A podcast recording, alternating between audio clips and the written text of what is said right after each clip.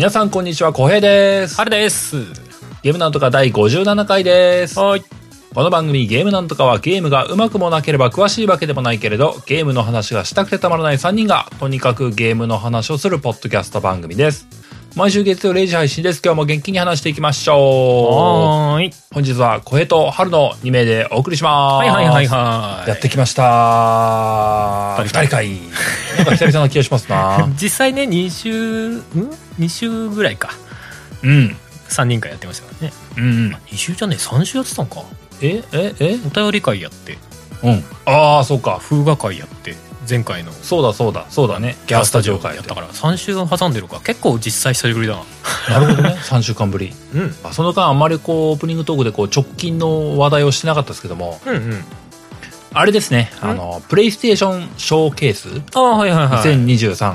発表会的まあ、あな。の、そうそうそう。うんあのーこの、今回のエピソードの配信と、その実際に世の中で公開されたのちょ、ちょっとズレは、ラグがありますけれども、うんうん。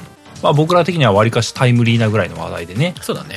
ショーケースがありましたよ、発表がありましたっていうところで、うん。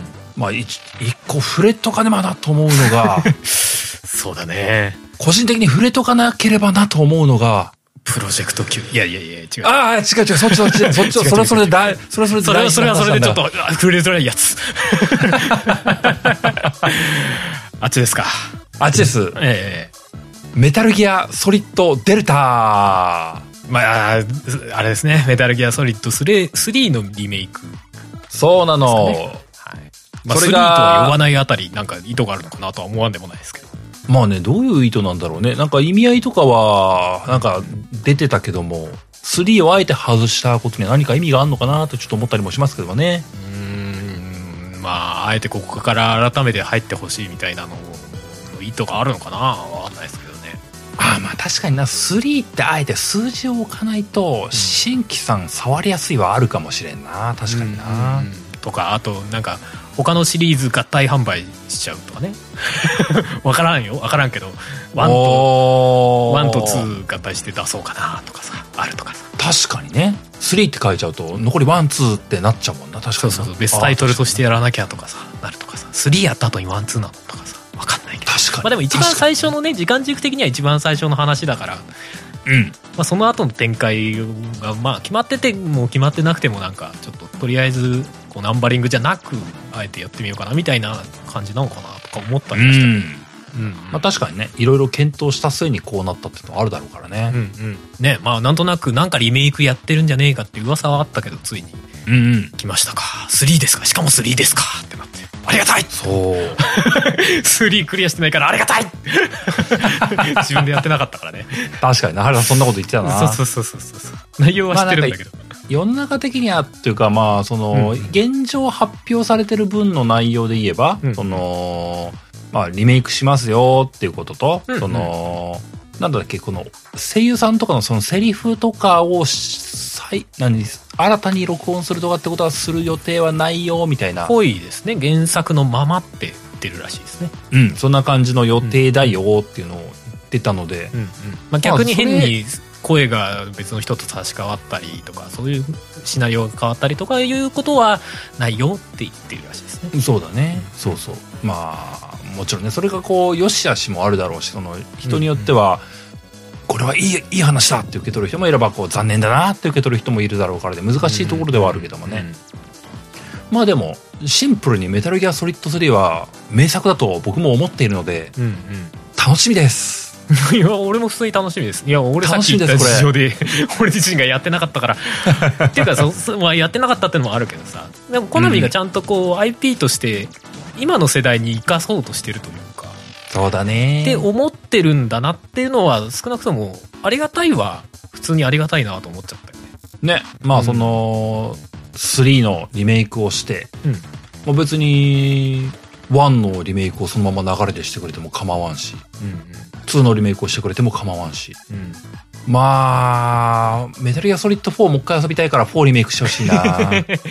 してほしいな。あれはどうなんだろう。リマスターぐらいになっちゃう可能性はあるけど、ええまあでも、うーん、リマスターか。いや、4のあの、あのフィールドのもう一回ステルスしたいな。月光に蹴られたいな。いやわかるけど。でも今回のデルタも、まあ、リメイクと銘打ってはいるけど、それこそさあのワンダと巨像のリメイクとかさ、まあデモンズソウルのあリメイクだとかさ、ああいう構成のリメイクに近いんじゃないかなと思っているんだけどね。そうだよね。とかその要素としては変えずにこう現世代機にまあ一旦作り直すみたいな。うん。まあなんかリメイクとリマスターの中間みたいな位置というかね。そうだね、うんうん。うん。割とリマスター寄りのリメイクみたいな。なんかねこうリメイクっていうとこう、うん。本当にこうゼロからがっちり作り直すみたいな風の場合もあるからね。そのうんうん。人によって期待が期待するもののイメージがずれちゃうのが難しいところだよね、本当思うわ。でも正直まあまあ今作、まあ、ある意味当然だろうけど 小島監督が関わらないですっていう声明が出てるから、あまあ小島監督側からじゃなくてコナミからね関わってないですよっていうのは出てるから、まあそしたら逆にその細かい部分はいじらない方がいいよねとは 正直思うけどね。そうだね。まあ変えない。でもどうなんだろうな。あの長い階段を登るところそのまんま 現行ハードのクオリティでいっちゃうのかな。いや興味あるよね。そこをさどの程度こう原作の意思をこう壊さないリメイクになるのかがこう興味あるというか。いやほんとそうなのよ。いやあのメタルギアソリッド3遊んだことある人しかわからないかもしれないですけどあのあのネタ無線っていうのがこう大量にあったわけですよね。あれを今の現行ハードでやるのかどうするんだみたいなこと思っちゃうんだよね。やるのかね。あれだってこうさあその PS2 でやってた当時画面が切り替わって無線をするっていうのはあの当時全然何にも思わなかったんだけどうんうん。今思うとうんゲームのテンポが崩れるわけですよ。普通に崩れるわけですよ。結構あの1分2分のあのうん。無線会話とかずっと来てる聞いてるわけで。トララッってね。そう。まあなんか変な植物見つけたら「至近距離聞いてみよう」とか言っちゃうことやそれが楽しかったんだけどこれはうまいのかとか言って食べれる食べたがるっていう。この蛇は食えるのか食えないのか。食食う食うのかスネークそれをみたいな。なんだ食えないのか。めちゃ残念そうみたいな。それをいや忠実にやるのはありなんですけども忠実にやるのかって謎なんですよね。これええー、っていう。まあだからどこまでをその味として残すか近代的にアレンジするかっていう判断はすげえ難しそう。そうめちゃくちゃ難しいよこれ。ええでもなんか変わったら変わったで変えたことの意思をなんかこうこっち側も汲み取らないといけないんだろうなって今から思うけど、そうだね。いやそうなんだよね。うん。いや正直さこう遊ぶ側のメンあのメンタルというかさ心持ちでだいぶ印象って変わると思うんだよね。うんうんそうだね。なんかこう小島監督じゃないからっていう意思を持っちゃうとさどうしても上げ足取りみたいな風に見えちゃうというかさそれなんか僕も大いにありそうだなと思っててさ。うんうん。なんかまあ実際リリースされるのはまだまだ相当先だと思うんだけども。まあそうだろうね多分ね。すごいおおらかな気持ちで受け入れていきたい。うん。いや単純にメタルギアソリッド3がリメイクされるっていうのだけで嬉しいんじゃないかな。まあ小島監督はもちろん関わらないだろうけどにしてもうん。その開発してる人に対しては多分悪からずの感情は持ってるとは思うんだよねおそらくね。いやわかんないけど わかんないけど勝手な想像だけど。まあねもだからが、ちろんね頑張ってほしいというかいいいいものにしてリいいリメイクしてくれよぐらいは思ってんじゃねえかなとは思うんだよ出すからにはみたいな。うん。いやそうだよね。そうだと。だからそれに確証はないけど信じたい。うん、それにどう開発側が応えられるかみたいな感じはあるしそうだね。それを応援したい気持ちはあるけどね。そうよ。いや実際ねこうリメイクだってなって、うん。まあ、僕はやった身だからうん。その前のやつとのその感覚の違いとかってのはもちろんあるけども、うん。うんうん遊んだことない人もいっぱいいるわけね、メタルギアソリッド3を、いや名そういう作人が中の名作ですそう。よそういう人が触れる機会がまたやってくるっていうのはねこうありがたいことよ、とても嬉しいね。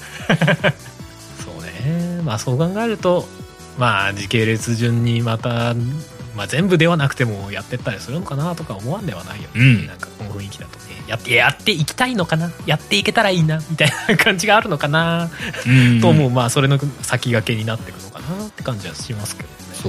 そう。それと関連してさはいはい。あのー過去作123メタルギアソリッド123のコレクションモデルっていうような、はいはい。メタ移植っぽいやつ。そうそうそう。それはそれですごく嬉しいなと思ってそうだるねんだけど、うんうん。フォーとピースウォーカ えでも今回さ1と123をセットにしてー、うん123っていう組み合わせも結構すげえなと思うんだけどまあその原作版をねうん。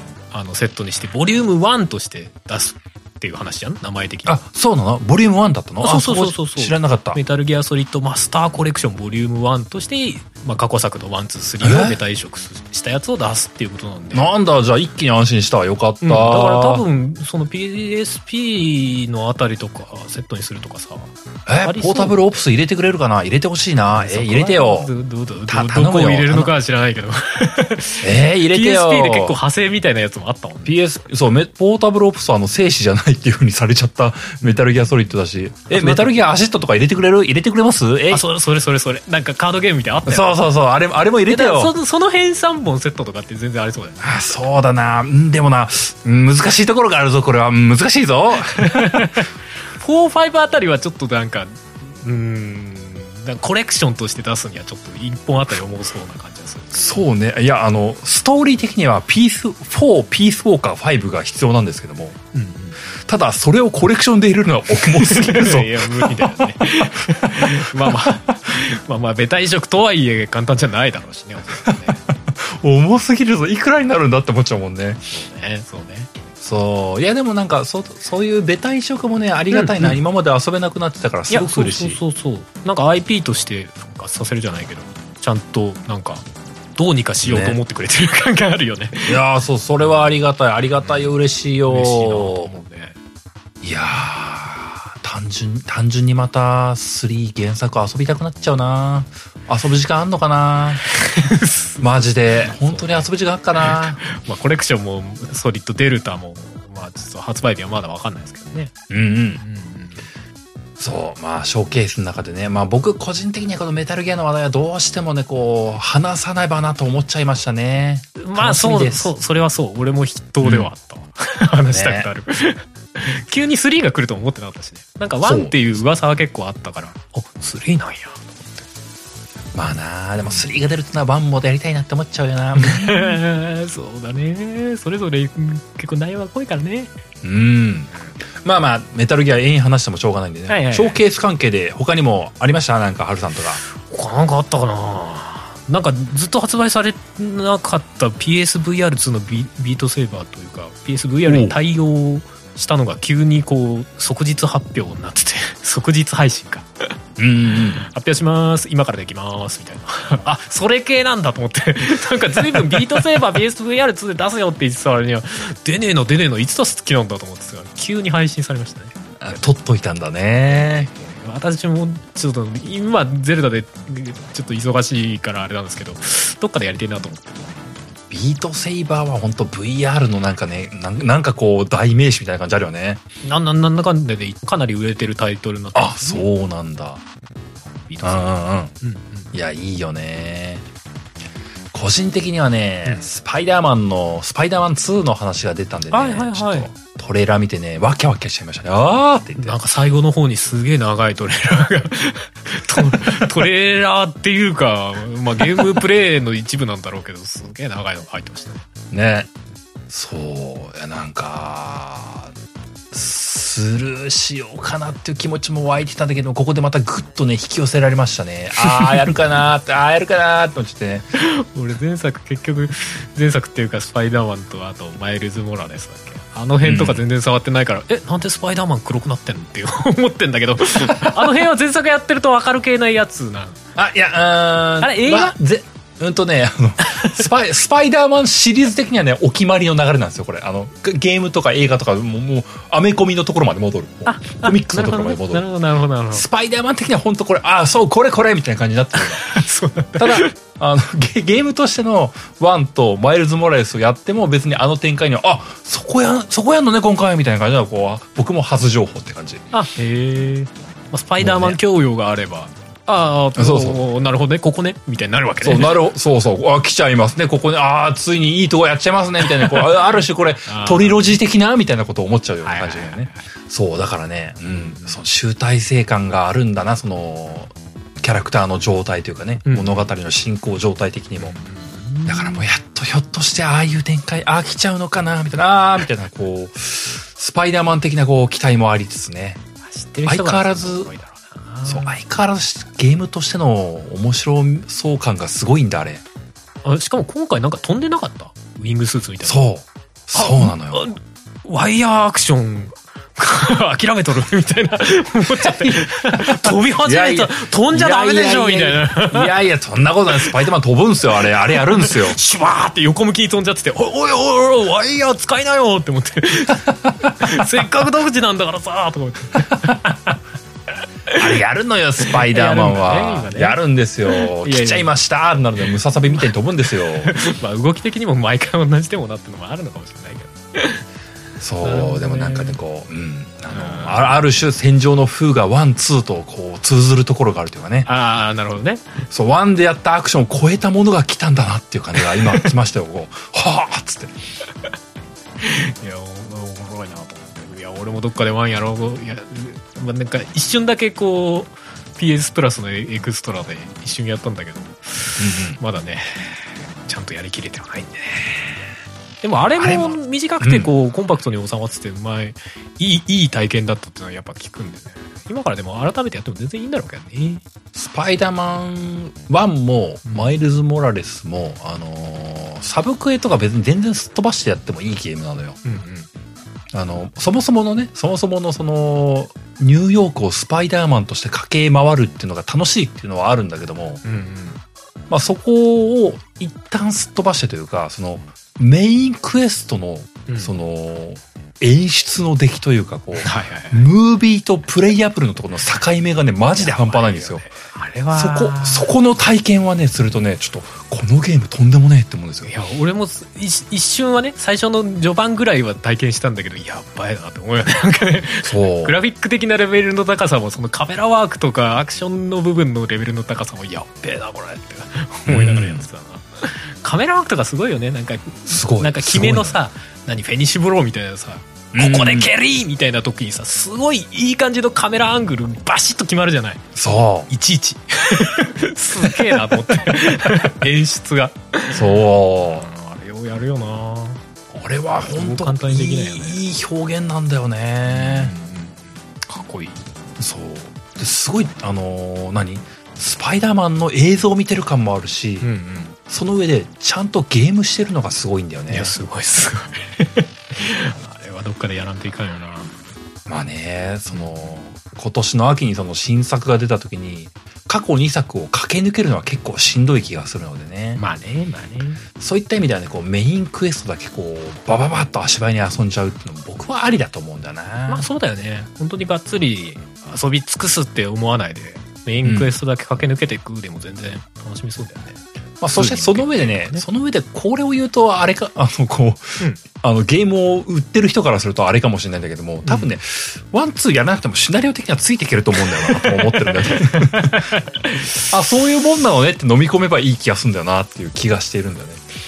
まあねまあね ちゃんとその辺はうまいことできてそうだしねなんかそうそう、うんできてると思うんだよな。導入はこう、うん、あ、スパイダーマンって、あ、なるほど、こういうのとこういうのがあんだって多分、多分、うん1時間ぐらいですぐ飲み込めると思うんだよな、多分な。いやでもいきなり2やっちゃったら最初からこうブランブランしないでウィングスーツで空飛べちゃったらちょっと違うじゃんってなりそうだまあ、そこの、そうだな、そこの、こう、うん、カタルシスはあるかもしれないな。ブランブランがあってからのでしょうみたいなさあでもね、多分ね、多分ね、こう、スキルを覚えることで、こう、解放されていくと思うんだよな。まあねまあねこう、スキルを覚えて、その、ワイヤー、スパイダーマンのワイヤーアクションが、こう、徐々にこう、こなれていく感じ、熱いんだよね。うんうんうんうんうんあ、ビルからビルジャンプできるようになったみたいな感じがね、楽しいんだよね。もう最初からね移動に関しては万能感すごいもんねあのゲームね。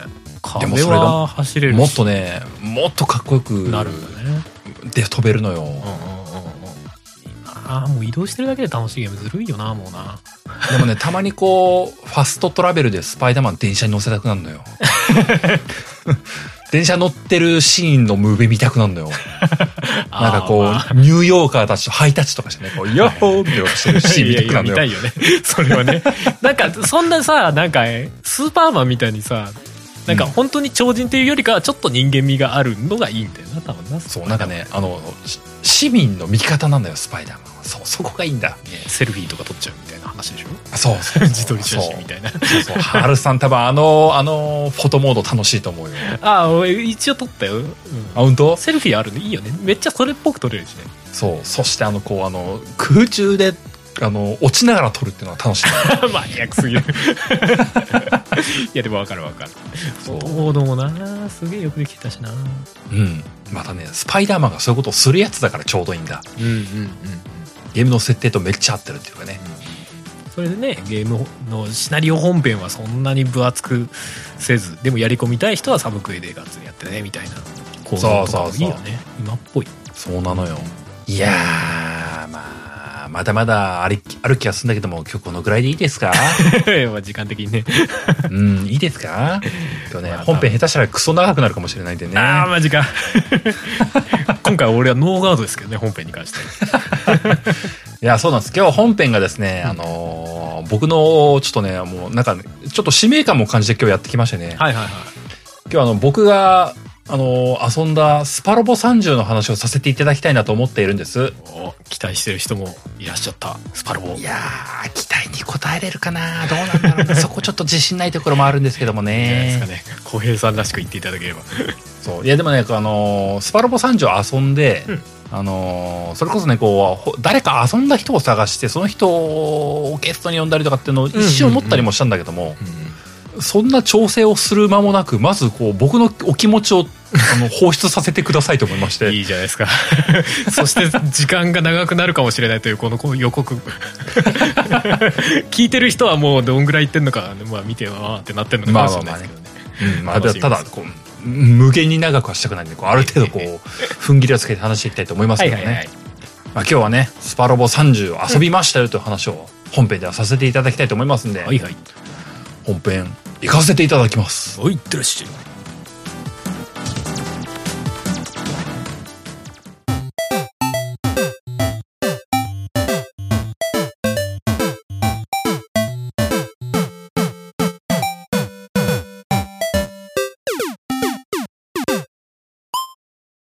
本編です。はい、スーパーロボット対戦30。30でいいのか言い方はわかんないですけど。どうなんだろうちゃんと調べたこともないけども、スパロボ30ってみんな呼んでるんじゃないかな。スパロボ30って呼ぶのかな。30な確かに正式にどうなんだろうな。まあまあ30でいいでしょそう。うんあのーシリーズ30周年記念タイトルっていうのかな。う。すげえな。俺らと言うほど年変わんねえな。まあ、長いシリーズだよね、これね。相当長いよね。まあ、つってもね、こう、発売されたのが21年なんですよ。うん、うん、うん。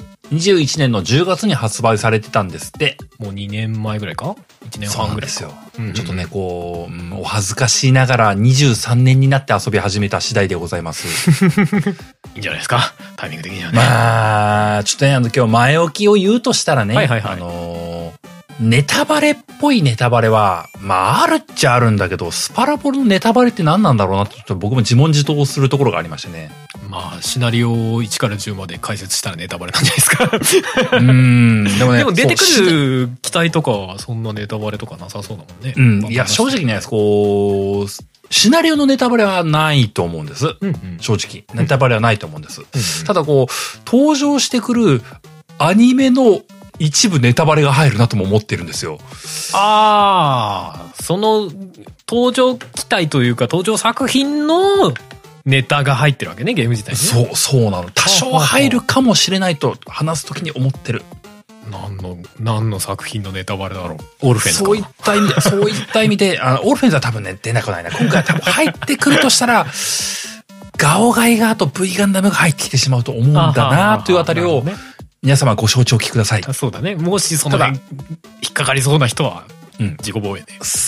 すまあまあ、どちらも正直古い作品なんで、時効じゃないかなって思ってるところもちょっとあるんだけどまあね。そうですね。そうです。それはまあいいんじゃないですかね。一応、まあまあ前置きしとけばもう少なくともそう。バッチリでしょ。そんな感じでございます。うんうんまあ、今回はね、こう、まあ、その21年に発売されたやつを遊んでみてうんっていうところで、あの、僕正直、スパロボに関しては、うんうんまあ、僕が、小中高、それこそあの学生の頃みたいなところにめちゃくちゃ遊んだっていう記憶はあるんだけども、うん。正直なところ、うんあのー PS3 ぐらいのハードからかな。うん。そのぐらいの頃からあんまり遊んでなかったのよね。正直なところ。まあ、スーファミからプレステ1、2ぐらいまでって感じか。うん。プレステ2のスパロボも正直遊んでなくて PSP で2本ぐらい遊んだかなっていうぐらいで、はいはい。やっぱちょっとね、こう、アニメーションがリッチになってからのやつはね、そこまで遊んでないっていうのが本音なんですよ。へえ。あまあ、タイミング的にそこのぐらいのタイミングだったっていうだけで、別にリッチになったからってわけではないんでしょ？ああ、もちろんもちろんもちろん、その、ゲームの内容、し仕組みがどうだからやめたっていうわけではなくて、ただ単にこう、趣味嗜好として、スパロボとをハマった時期はやっぱ、小中高ぐらいの頃だったよっていうのが強いところなんだよね。うんうんうん。で、今回は、まあ、ゲームなんとか始めてからも一本遊んでたりもしたので、うんスパロボ V を遊んでたんで、はいはいまあ、ね遊んだとしては、2年ぶりぐらいになるのかなっていう感じですな。うんうんなんでこう、最近のスパロボは正直なところゲームとして触ったかというとそうでもなくて、うん。あの、たまにこう、スパロボ関係のニュースを見たりとかね、人他人の盛り上がりを見て、こう、うわ、スパロボ最高だぜってこう、勝手に周りで湧いてたってだけの、だけの存在なんですよ。あとは YouTube のおすすめにこう、出てきたのをちょっと見てみるとか。そうそうそうなんです。だからこう、うん、先週ね、こう、バンナムさんの話をした上で、こう、今回その話をするとすげえやべえリスクあるなと思いながら、こう確かに。そうだ、完全に。まあまあ、もう、どちらかというと、バンダイ系のソフトですね。そうなんです。だからこう、ユーザーとしては結構あの、うん、ちょっとヘタレの人間なんで、そこはちょっとごめんなさいと最初に言いたい、言いたい、ごめんなさい。で、まあそんな中でね、こう、スパロボ三女に関しては、まあ、30周年記念作品だっていうこともあったのと、うんうん登場する作品的にも僕好きな作品が多かったんで、遅かれ早かれ遊びたいなと思い、うんまあ遅くなってしまったけども遊んで、最高でした。って思ってるっていうようなとこなんですよ。いいじゃないですか。うん。で、今日はうん、話したいことをある程度考えてきたんですけども、うん。スパロボで話したい、お伝えしたいこと、皆様にお伝えしたいことが5つあります。お、なんか な、なんだ、うちの番組にあんまりないテイストのあれ来たぞ。そうだな、この、このパターンあんまないよね。こう、ここ、これは語らねばならないと思ったことが5つあります。スパロボで語っておきたい5つのこと。うん。で、うち2つは。ちょっと前にダンさんと話した時にちょろっと話してる部分と被ってるのよね。うんうんうん。だからあの、一応触れるんだけども、前半2つはちょっとさらっといくかもしれんと思ってます。はいはいはい。ちょっと繰り返しっぽくなるってこと？うん。うんうん。そうそうそう。で、今回ね、あのーまあ、あと、はるさんは多分スパロボ、スパロボ知識はあんまないと思うんでね。ええそうですね。まあ一作もやったことないんですよ。えー あと、リスナーさん的にも、こう、あの、僕がこう、今日はね、本当に僕がオタクとしてこう、ひたすら話すだけになるかもしれないんでね、こうわからないところがあったら適宜、こう、あの、追追求していただければと思うんですけれども、ええあの、ど素人の聞き役として役目を果たせればと思っておりますよ、今日は。で、今回はね、その、最初はこう、ちょっと前にも話したことと同じことを言ってしまうんだけども、うんうん。今回スパロボの、その、醍醐味といえば、戦闘アニメーションだと僕は思ってるんですよ、やっぱりね。まあ、やっぱり一番重要な部分じゃないですか？戦闘演出というのかね、こう、うんうん。味方のそれがなかったらっていう感じの 正直それが、そ、それが全てと言っても過言ではないんで、あ、でもシナリオとかはまあありますもんね。まあね、ここはね、こう、オタク的なことを言うとね、うんまあ、僕がスーファミの頃に遊んでいたスパロボで言えば別にアニメが楽しかったからとは思ってないんだよね。ああ、そうか、昔のはね、当時はリッチだったわけじゃないもんね。当時はこう別にアニメっていう感じのものがあったわけじゃないんでね。右からリフォルメされたキャラクターがシューって言ってきたそうり、横滑り、ずーって横滑りして、こう、ビームサブレでブシャッっていうブシャンの部分の演出だけが見えるっていう。とかね、銃、銃とかもこう、スライドして、ピュン、ピュン、ピュンみたいな感じ。そうそうそう。重、重心から斜めにビームが出るみたいな。ざらに、ざらにあったんですよ。脳内補正しろみたいなやつね。そう。でも脳内補正してたんですよし。てたしてた。そう。まあそういうのもあったりもしたんで、こう、スパロボの醍醐味とは何なのか、うーん、と思っちゃうところもあるんだけども、うんまあ、ただ、今の、こう、PS4 とか5とかで出るような、うん。ね、もう、そういうスパロボで言えばもうね、戦闘アニメーションがかっこいい。下手したら原作超えてんじゃねえかぐらいのことを思っちゃうって言ことが、すよね。確かにね。そう。その演出が醍醐味だよねっていうのは、僕も大いに納得するわけですよ。うん、うん、うん、うん。というか、なんか一番目につきやすいというか、ウィークポイントにしやすい。うん。そうそうそう。で、正直僕も今回、それが見えてで買った感は確かにあります。に。うん。どんなもんなんじゃいっつってね。そう。うん。で、それが、とても良かったと思うんですよね。まあ、あそこに関しては文句のつけようがないとか、俺も今日、あの、本当に付け焼き場レベルで、あの、ちらっと、その、スパロボ30の戦闘アニメーションとか、さらーっと見て、相変わらずすげえなーと思って。うんうん。なんかその、いろんなアニメの演出手法というか、多分原作リスペクトみたいな演出の仕方がすごい混ざってんだろうな、このゲームと思って。そう、そうなのよ。凄まじいカオスになってたそう、そうそうなんですよ。す、すごすぎるまでにそうなんですよ。そうだよね。っていうか、キャラクターの絵のタッチとかも全然違うもんね。あ、そうなの、そうなの。そんなに？漫画原作、アニメ原作の方の、そのうんアニメ原作か。アニメ原作の方の演出に寄せて作ってたりするんだよね。うんうんスパロボナイズしてるっていう部分も、まああるっちゃあるんだけども、うん。うんうん。でも、え、これも、グリッドマンのやつ、まんまじゃんみたいなこと思ったりするんですよ。へーっつってこれ原作で見、ま、ま、ま、まんまじゃんみたいな、こう、いいね。そこのね、こう再現度がちょっとあの、そこを再現しちゃうんですか？みたいなことをやってるのよね。だけど、なんかキャラクターはちゃんとこう、リフォルメされたので成立させてるっていう凄みよな。うん。あれは思うわ。そう。でね、今回、その、前ダンさんにもちょっと話したんだけども、うんうん。スパルボ30になって、その、1個前の作品、2個前の作品とかと比べて、うん。その、デフォルメされてるんだけども、頭身がちょっと上がってたのよ。はいはいはい。言ってましたね。4そのなんか頭身、5頭身ぐらいになってましたね。うん。ちょっと頭身が伸びて、よりリアルロボット風になった、うんまあ、緻密な映像になったみたいな言い方っていうのかな。うんっていうのがあって、なんか、ほ戦闘アニメーションが、流用じゃないものが多いというかね。ねまあ、僕正直流用かどうかっていうのをこう見極められるほどこうシリーズを毎作遊んでるわけではないんだけども、うんうん。この頭身の変わりぐらいはほぼほぼ全部新規書き起こしなのではって思うレベルで、うん、と思うけどね。普通まあにキャラ、キャラクターというか、その、後ろの演出はそのままで手前のロボットだけ差し替えとかいけるんみたいな。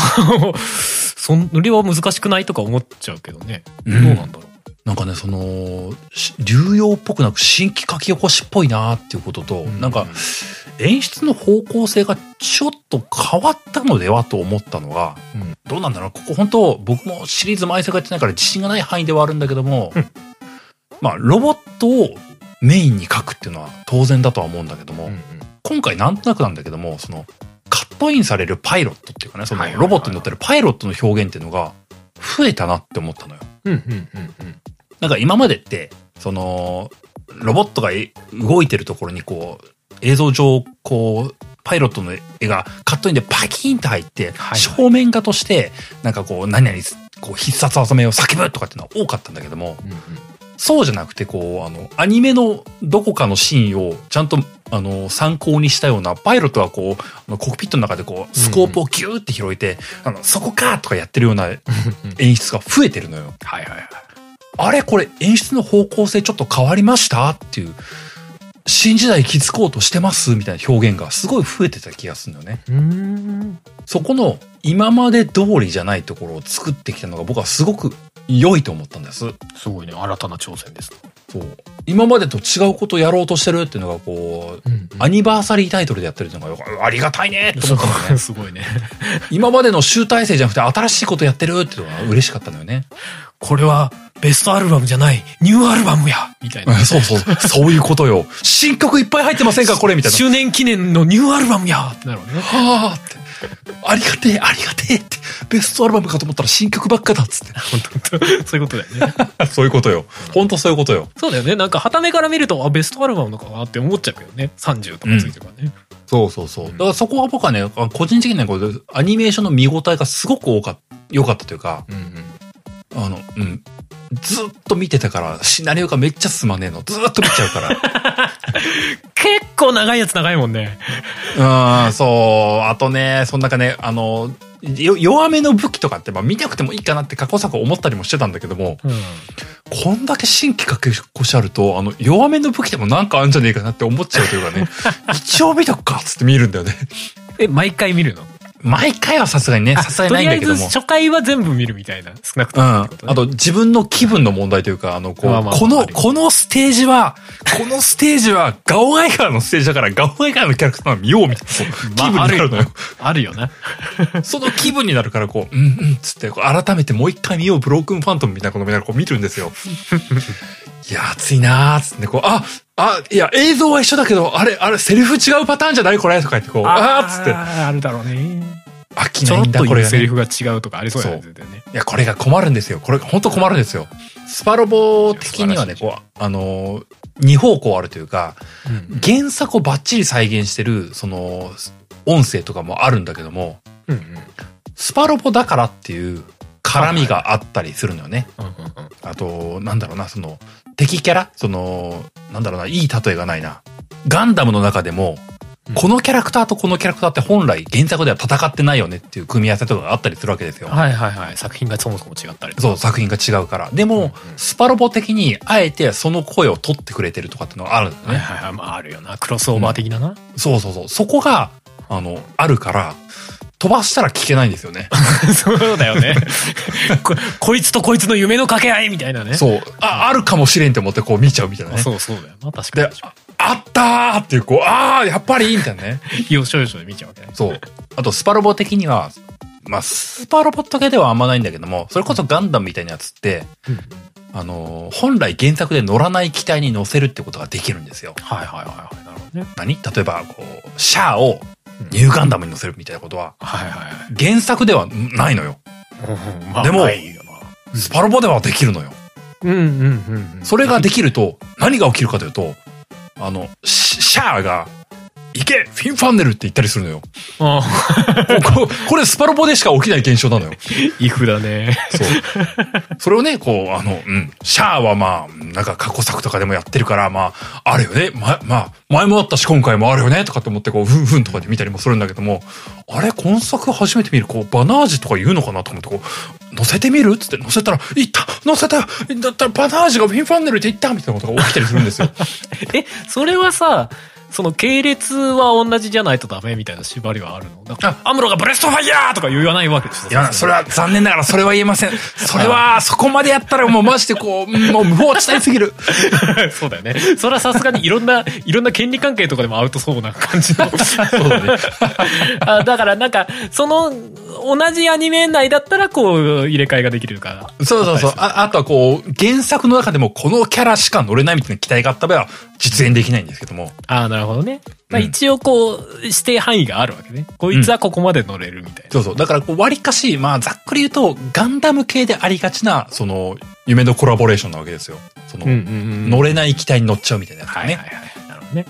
でそれまでやってると、マジで戦闘アニメ見るの終わんねえんだ。ああ、そのパターンも見るとね。そう、ステージ、ステージごとにこう乗せ替えとかしなきゃいけなくなってくるから、今度、あの、アムロどれに乗せようかなみたいなことしなきゃいけなくなってくるから、マジ終わんなくなるのよ。なんか、聞きながら、あの、なんか、アイマスで同じ曲を別のメンバーに歌わせるみたいな、あれと近い感じだなあそうそうそうそう。そう。現象的には同じことです。そういうことだよね。この子とこの子の組み合わせしなきゃ、みたいなことやんなきゃいけなくなっちゃうんですよ。わあ、このセリフ、セリフとか歌詞を別の人が歌ってる、全然歌ってる、歌ってる、みたいな、こうわーって、わーって。ねなんかイントネーション違う、みたいな、こうわーみたいなことあるんですよ。ね。そういう感じね。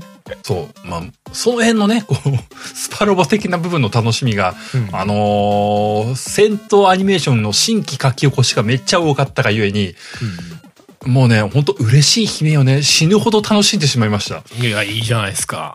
あの、想像の、想像の2倍ぐらい時間かかったね、このゲームクリアするのいいじゃないですか。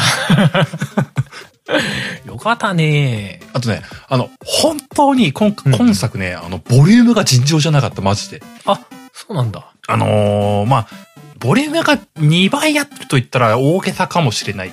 うん。これまでのスパロボでいくと、まあ大体ね、あの、2周ぐらいしないと全ステージ網羅できないっていう作りにあ、なってたんだ。だけども、なんか分岐とかがあってみたいな。そうそうそう、あの、どっち選ぶみたいなルート分岐があって、そのルート分岐1回選んだらもう片っぽ選ばなかった方は、2周目とかやんないと無理だよねっていうような作りになってたのが、前作までの仕様だったんだけども、うんうん。今作は、その、なんか、キークエストみたいなやつを選んで進めていくっていう、今までにない仕組みになってて、ああ、なんか前もそういや言ってたか。そうそうそうそう、ダンさんにも同じ話してんだけども、うんうん。ショートカッこれトしようとすればできるみたいな。そう、これまでと違う仕組みになってんのよ。うんうん。本当にガラッと刷新されてて、うんうん。で、サブクエみたいなものが、本当に尋常じゃない量があるのよね。なるほどね。そのサブクエを僕は正直完全に諦めたんだけども、ほうほう多分全部こなしたら、マジで2倍か3倍ぐらいのシシナリオ量があったと思うんですよ。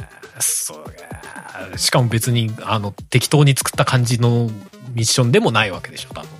あの、し、しっかりシナリオがあるやつが、う本当に大量にあって、んあと、は、やり込み要素としての、そのシナリオ的なものではないんだけども、その難易度が高いステージがありますだとか、チャレンジミッション的な。そうそうそう、やり込みのやつ、あとはなんかこう、すげえ際物のミッションみたいなのがあったりね。はいはい。これ、この相手を戦艦だけで戦うんですみたいなやつがあったりね。チャレンジ系だね。縛りプレイみたいな感じねそう。そういうのがこう、ずらーっと並んでてはい、む、む、無理みたいなこう、素直に思った。本当に素直に思った。あーだってそれを全部やらなくても結構な時間かかったってことでしょ？今の感じ。うん、僕は正直ね、あの別に数えてはないけど、多分、その、6割ぐらいしか遊んでないんじゃないかな、多分ね。多分だけども。うんうんうんうんでも、その6割ぐらいで、前作よりよっぽど遊んだわーっていう腹持ちになってる。うん。なので、こう、ゲームボリュームがま、ま、マジでとんでもなかった。へえ、いや、すごいね。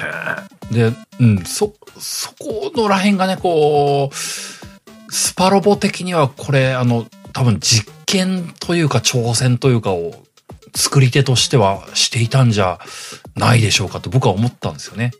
まあ、なんか急に30っていうタイトルで出してきたから、なんか逆にもう意気込みすげえんだろうな、みたいな感じはなんかタイトルからはしてたけど。やっぱ凄まじかったね、実際ね。多分、うん。発売ペースの中でも結構時間がかかったタイトルだったんで、多分、うんうん。うん、そういうシステムの変革とか、シナリオ作り込みみたいなのが多分相当かかったんじゃないって思っちゃうね。うんうん今までの延長線からちょっとこう、新しいフェーズに行きたいというか、うん。感じなのかな。そう。いや、多分ね、こう、正直、こうあんまり悪口を言いたいとは思わないんだけども、うんシステム的なマンネリはあったと思うのよね、スパロボって。まあまあ、あのまあまあまあ、うん変わらない仕組みの部分があるというかね。それはありそうだよね。うん。だからそういった部分に、やっぱりこう、これまで通りをずっと続けるのは、限度があるんじゃないかと多分、作ってる側も思ってたんじゃないかなと思うのよね。うんうんっていった意味でこう、まあ、まあ繰り返しになっちゃうけど、アニバーサリータイトルでその、挑戦してくるあたりがすげえなって思っちゃったんだけど。うん。いや、そうだね。そうだね。うん。ベストアルバムじゃなかったんだね。そうそうそう。これ、これ若い、若い人とか伝わらんのかなこのニュアンスは。こう確かにな、こう、うん、サブ、サブスク時代の人たちには伝わらないかもしれないですね。音楽 CD の話ですよ。そうだよなすごいなうん。もちろんね、こう、このミッション、そのステージの選択性に関しては、うん何もかもがいい面であったとは僕もちょっと思えないところもちょっとあるんだけども、うんうん。現実、あの、ちょっと胸焼けするレベルのげ激ボリュームだったんで、はいはいはい。あのー前前にダンさんに話した時にダンさんにもちょっと言われてギクッとしたところがあったんだけども、うんうん。ゲームを遊ぶ側として、スパロボをゲーム遊ぶ側としては、うんあのーまあ、やっぱり手に入れられるアイテムがあるとか報酬があるっていう餌がある中で、あんまりむやみやたらに飛ばしたくないっていう心情が湧いちゃうので、うんうん。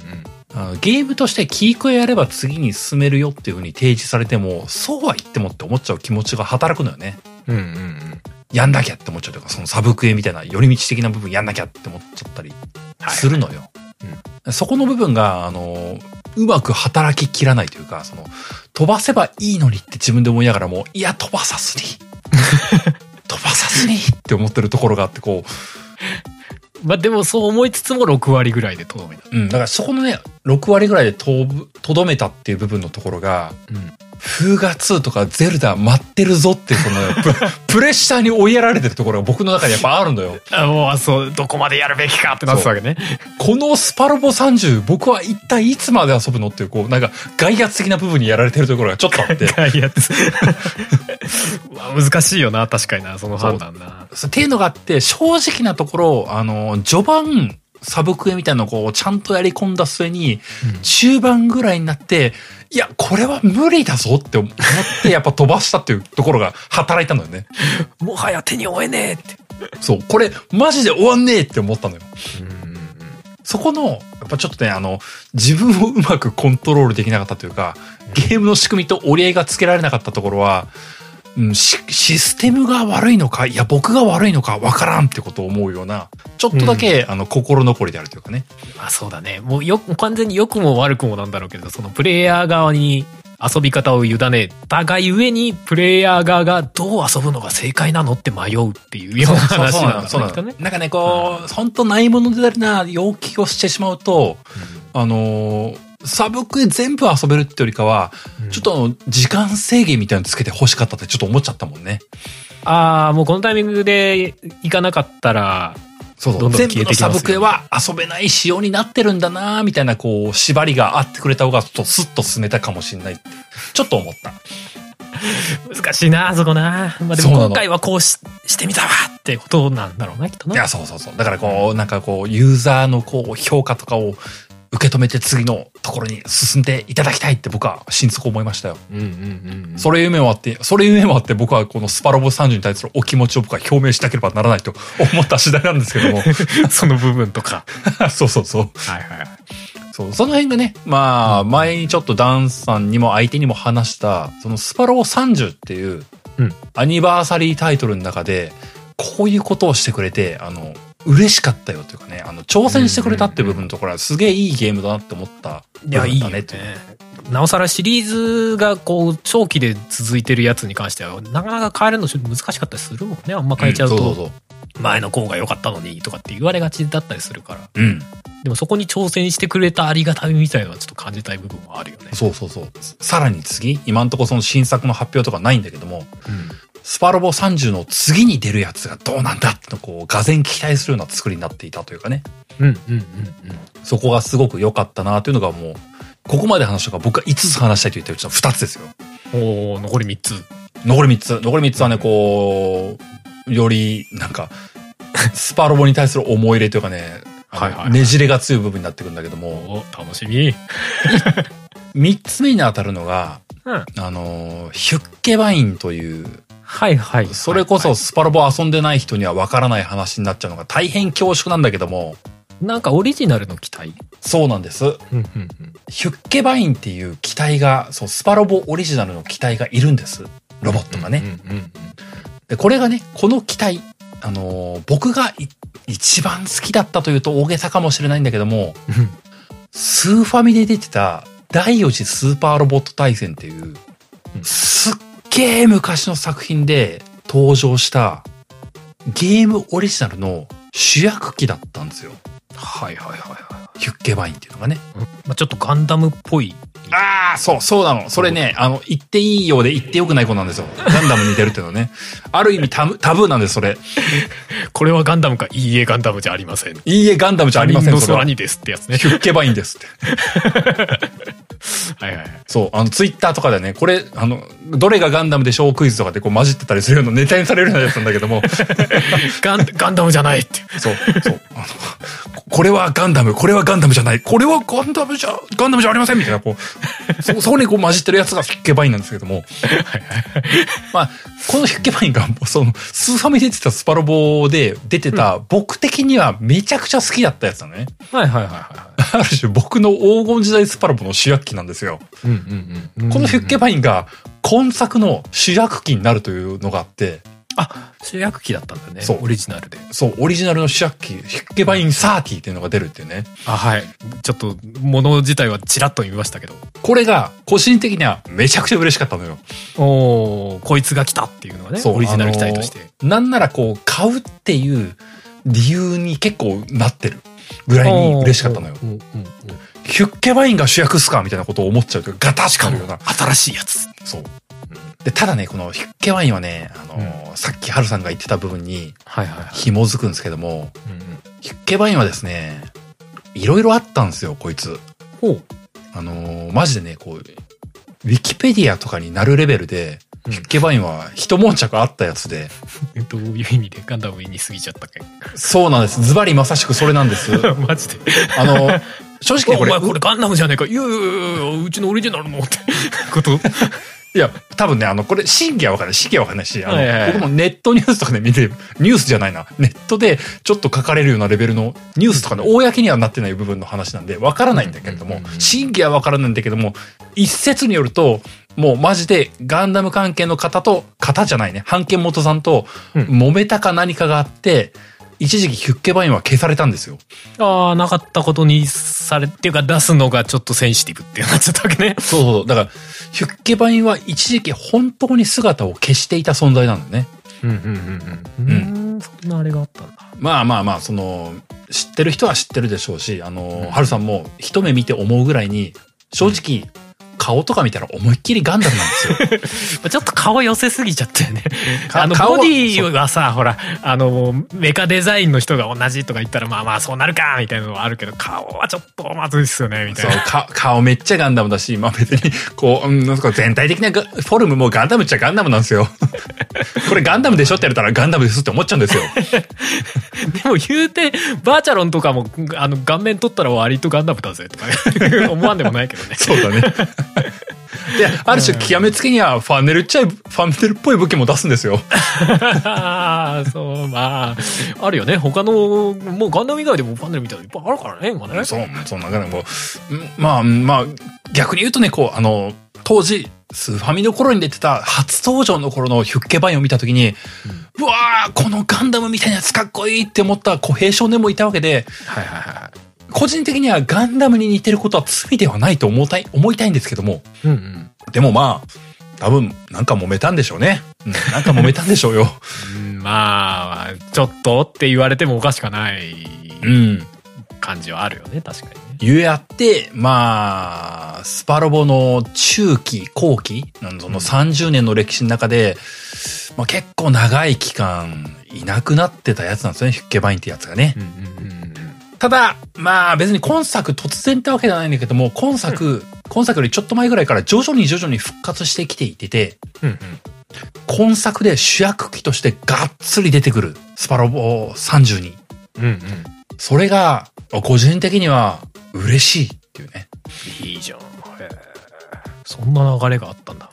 俺正直、あのトレーラー見た時に、え、なんか顔面にバツバツバツって書いてあるガンダムそうって思って。何こいつって思って、ちょっと面白かったんだけど。顔面に、っていうか目のあるべきところに、バツバツバツなのか XXX なのかわかんないけど、書いてあるガンダムいるで、と思ってガンダムじゃなかったそこ、そこよ。そこなのよ。でもね、今日ね、今日聞いてる皆さんね、こう、ヒュッケバイン、ッケバイン30がね、思いつかない、思い描けない人はね、こう、ぜひ検索していただきたいね。画像検索をした上で聞いていただきたいんだけども、そう、目にバツバツバツって書いてんのよ。な、なんでこの危ないデザインみたいな。いや、どう、どういうこと目隠しされてんの？どう、どうした？どうした？みたいな。そう、そこをちょっとね、解説しなければいけない。ここがね、第一のネタバレポイントですねい。い、いいところに投げたわけね。そう、それがね、あのーはいはいはい僕的には、うん。ヒュッケバインが再登場する、そこの喜びと、うん。そして、あの、ヒュッケバイン30というものを見たときに、うんうん。あなんじゃこのデザインって思った部分なんですよ。なんじゃこれとアバンギャルドやね、みたいな。そうそうそう。で、バツバツバツっていう部分のところはゲームの由来的な部分でいくと、うんあのーまあ、バツって、バツではなく、はいはい正確には X なわけですよ。ああ、なるほどね。で、X って、まあ、10なわけですよ。はいはいはいはい。点が3つ？なんでしょうか ?30 なわけですよ。なるほどね、30。な、の、の割には左肩に30って書いてあるけどな。数字で。そう。ね、まあ、うん、そういうことか。そうそうそう。で、スパロボの設定、そう、内部の設定的にいくと、まあ、その、ある種、スペックが一部封印されている機体であるよ、みたいな的なお話なんですよね。なるほどね。だからこう、全性能を発揮しているわけではございませんよ、みたいな設定なんですと。はいはいはいはい。へいうようなことがね、まあ、ゲームをやっていく中で明かされていくんだけども、ーうんうんまあ僕がこの、は買う前に、そのヒュッケバインが登場するってなんだってって言ってこうネットカチカチカチって見て、なんだこのデザインつって、わあ、あ このヒュッケバイン愛せねーつって思ったんですよ、正直ね。はいはいはい。まあな、なんつっても、こう、まあ僕はそのヒュッケバインが消えたっていう騒動もある程度は知っていたんで、まあ、まあ、顔がガンダムに似てることが怒られたやつだしな、まあしょうがねえのかなってちょっと思ったりとか ちょっとそういうところもちょっと、なんか織り込んだ上でのデザインっぽくも見えるよね。うん、こういろいろ思うところがあったんですよ。うん、キュッケバインな、まあ、復活していることは嬉しいが、まあ、怒られ案件をしているし、うん、こういうデザインになるのもまああんのかな、まあ、主人公機体としてはちょっと愛しがたいところがあるな、みたいなことを思ってうん遊んでたんだけども、後半、まあ、中中盤から後半かな。うん。まあ、ロボットアニメ的にはお約束的な展開ですよね。はいは主人公機のパワーアップイベントがやってくるわけですよ。お、覚醒的な。そう。で、まあ、マジお約束、お約束通りというか、その、目元がバツバツバツになったヒッケバインがボコボコにされる展開があるわけですよ。お、お約束。もうダメだ壊れちまうみたいなことになっちゃうわけですよ。挫折からのみたいな。そう。味方を、味方をかばってこう、ああ、俺たちのヒッケバインが壊れちまうみたいなことになって。うんうんで、そこでパワーアップした後継機がね、登場してくる。っていうところで、強化型の新型のヒュッケバインが登場するんですよ。あなるほど。俺今画像検索するけど、これ違う機体なのね。そう。違う機体が出てくるんです。はいはい。バツバツバツとそのマスクが取れてるやつは違う機体なのか。そうなんですよ。こっちには30って書いてね 2番目の機体が出てくるんです。はいはいそいつが、あのガンダム顔のヒュッケバインが帰ってきたんですよ。え。そうですね。完全にガンダム側ですね。そう。ガンダム顔のヒュッケバインが帰ってきたーって。いや、これがね、あのね、こう、僕、まあ、まあ、さすがにこう、うすうす思ってはいたのよ。まあ、ずーっとゲーム中ずーっとこのバツバツバツフェイスなわけないじゃんって。まあまあね。確かに違和感というか、ちょっと、さすがにねっていうデザインだもんね。これなわけないじゃんって思っていた中で、まあ、ある種本当に、そう、うすうす分かっちゃいだけども、バツバツバツが取れた新型出てくる、そう、出てきましたよねっていうイベントがあって、なんかね、こう、うすうす分かっていたんだけども、なんかこう、実際に、その、いつもの僕の愛したヒュッケバインの、そのガンダム側が出てた時になんかこう、こう、じわじわってテンション上がってんだ。あ、ヒュッケバイン来たって思って、あれ？すげえ嬉しいってなっちゃってね。うん。なんかこう、ゲーム遊んでて、ユッケワインが、こう、新型が帰ってきた時に、あ、ちょっと、いや、ちょっと、あ、全部戦闘アニメ見たくなるし、ちょっとあのお酒飲んでいいですか？つってこう、なんかね、一人同窓会みたいになって。る。一人で、一人で夜中にこう、レモンサワーとかあげて、こう、グビグビので、こう、わ、ヒュッケバイン最高だなっつってこう、遊んじゃったのよね。いいなあいいな童心に帰っとるな。あすげえな。そう。なんかもうスパロボ30のタイトル通りのがか顔面になってる感じがそうそうそうそうわあ、そう、ヒュッケバイン、ヒュッケバインの顔だっつって、そして武器武装もあの時のヒュッケバインのままだ。っつってね。そう、へー。ヒュ あのね、これね、ハルさん笑っ笑っちゃうかもしれないんだけども、ヒュッケバインって最高に中二機体なんですよ。いやまあそうでしょうね スパロボに出てくるオリジナル機体っつったらまあ俺の考えた最高のみたいなやつになるよねそう。ぜひともこれね、これリスナーさんもね、知らない人は、うん、こうぜひとも笑わず聞いていただきたいんだけども、ヒュッケバインって、あの、ファンデルみたいなやつは、リープスラッシャーっていうね、あの、ファンデルみたいなやつが全部、あの、合体して、うん。あの、八つ咲き氷みたい、あの、キエンサみたいになったものに合体して、それがビュンビュンビュンって飛んでいくんですよ。へええファンデルが合体して紀元山なり円月輪なり まあ、ああいう円盤状の切れる刃物になって飛んでいくわけね。そうそうそうそうそう。あまずそれがこうね、あの、切り裂く、ビーム、ビームをで切り裂くような武器が出てくるっていうのが一個と、あとあの、主武装のビームライフル的なやつが、うんあの、グラビトンライフルっていう重力を操る武器なんですよ。重力？で、極めつけの最終兵器がブラックホールキャノンっていう、ちっちゃいブラックホール作るんですよ。背中に巨頭みたいなの背負ってるけど。そうそうそう。これでしょ？あの、重力系兵器を使うっていうめちゃくちゃ中二な武器、ロボットなんですよ、こいつ。重力をエネルギーに。波動砲だな？要はな。そうなんです。そうなんですよ。これは、ヒュッケバインはあの、ガンダムっぽい顔してるけど、ガンダムをはるかに超えた中二機体なんですよ。もう、重重力波動ってことか。なるほどな。そうあのガンダムみたいな、こう、ある程度こう、リアリティな設定とかあるじゃないですか、ガンダムの世界ってね。うんうんうんそういうのじゃねえのよ。SF じゃねえんだよ。スーパーなんだよ。そう、スパロボオリジナルはそういうのじゃねえんだよ そう。そうだよね。名前的にね、スーパーロボット大戦なのになんでオリジナル来たリアルロボットやねんってなっちゃうもんね。そう、あの、ブラックホールを起こして、ブラックホールにこう、すべてを飲み込んでいくんだよ。お前も乗り込まれるやろ。わかんないけど。せ制御可能制御可能なブラックホールを起こしてるんだよ、あれはな。ああ、な、な、うん、なるほどね。そう。こんなすげえ技術があるんだ。それがヒュッケバインなんだってね。まあそうだよね。そういう話だよね。そう。まあ、スパロボに出てくる機体なんざ、もうスーパーなロボットに関しては、まあそれ以上のやつとか全然ありそうだけどな。でも、その武器を見ることが、もうその武器を、あの、僕が遊んでた第4次スパロボの頃は、演出なんてなんか、ビームエフェクトがビヨーって飛ぶだけのスパロボだから、はいはいはいはそれが、あの、あれ？これ、なんか、現行のテレビアニメーションでしょうか？みたいなレベルの。い。さもアニメでアニメでやってましたみたいなテンション感で、こう、そうそう。アニメーションが、ついてるわけね。に、2020年ぐらいにやってたアニメなんすかみたいなこと思っちゃうような 描かれ方をするんだよね。それを見ると、まあ、まあね、あの、うん、なんか、うん、片手にさ酒飲むのが進むんですよね。美味しいな、つって、こう、引けば最高だな、つって、こう、涙が出てくるぜ、つってね。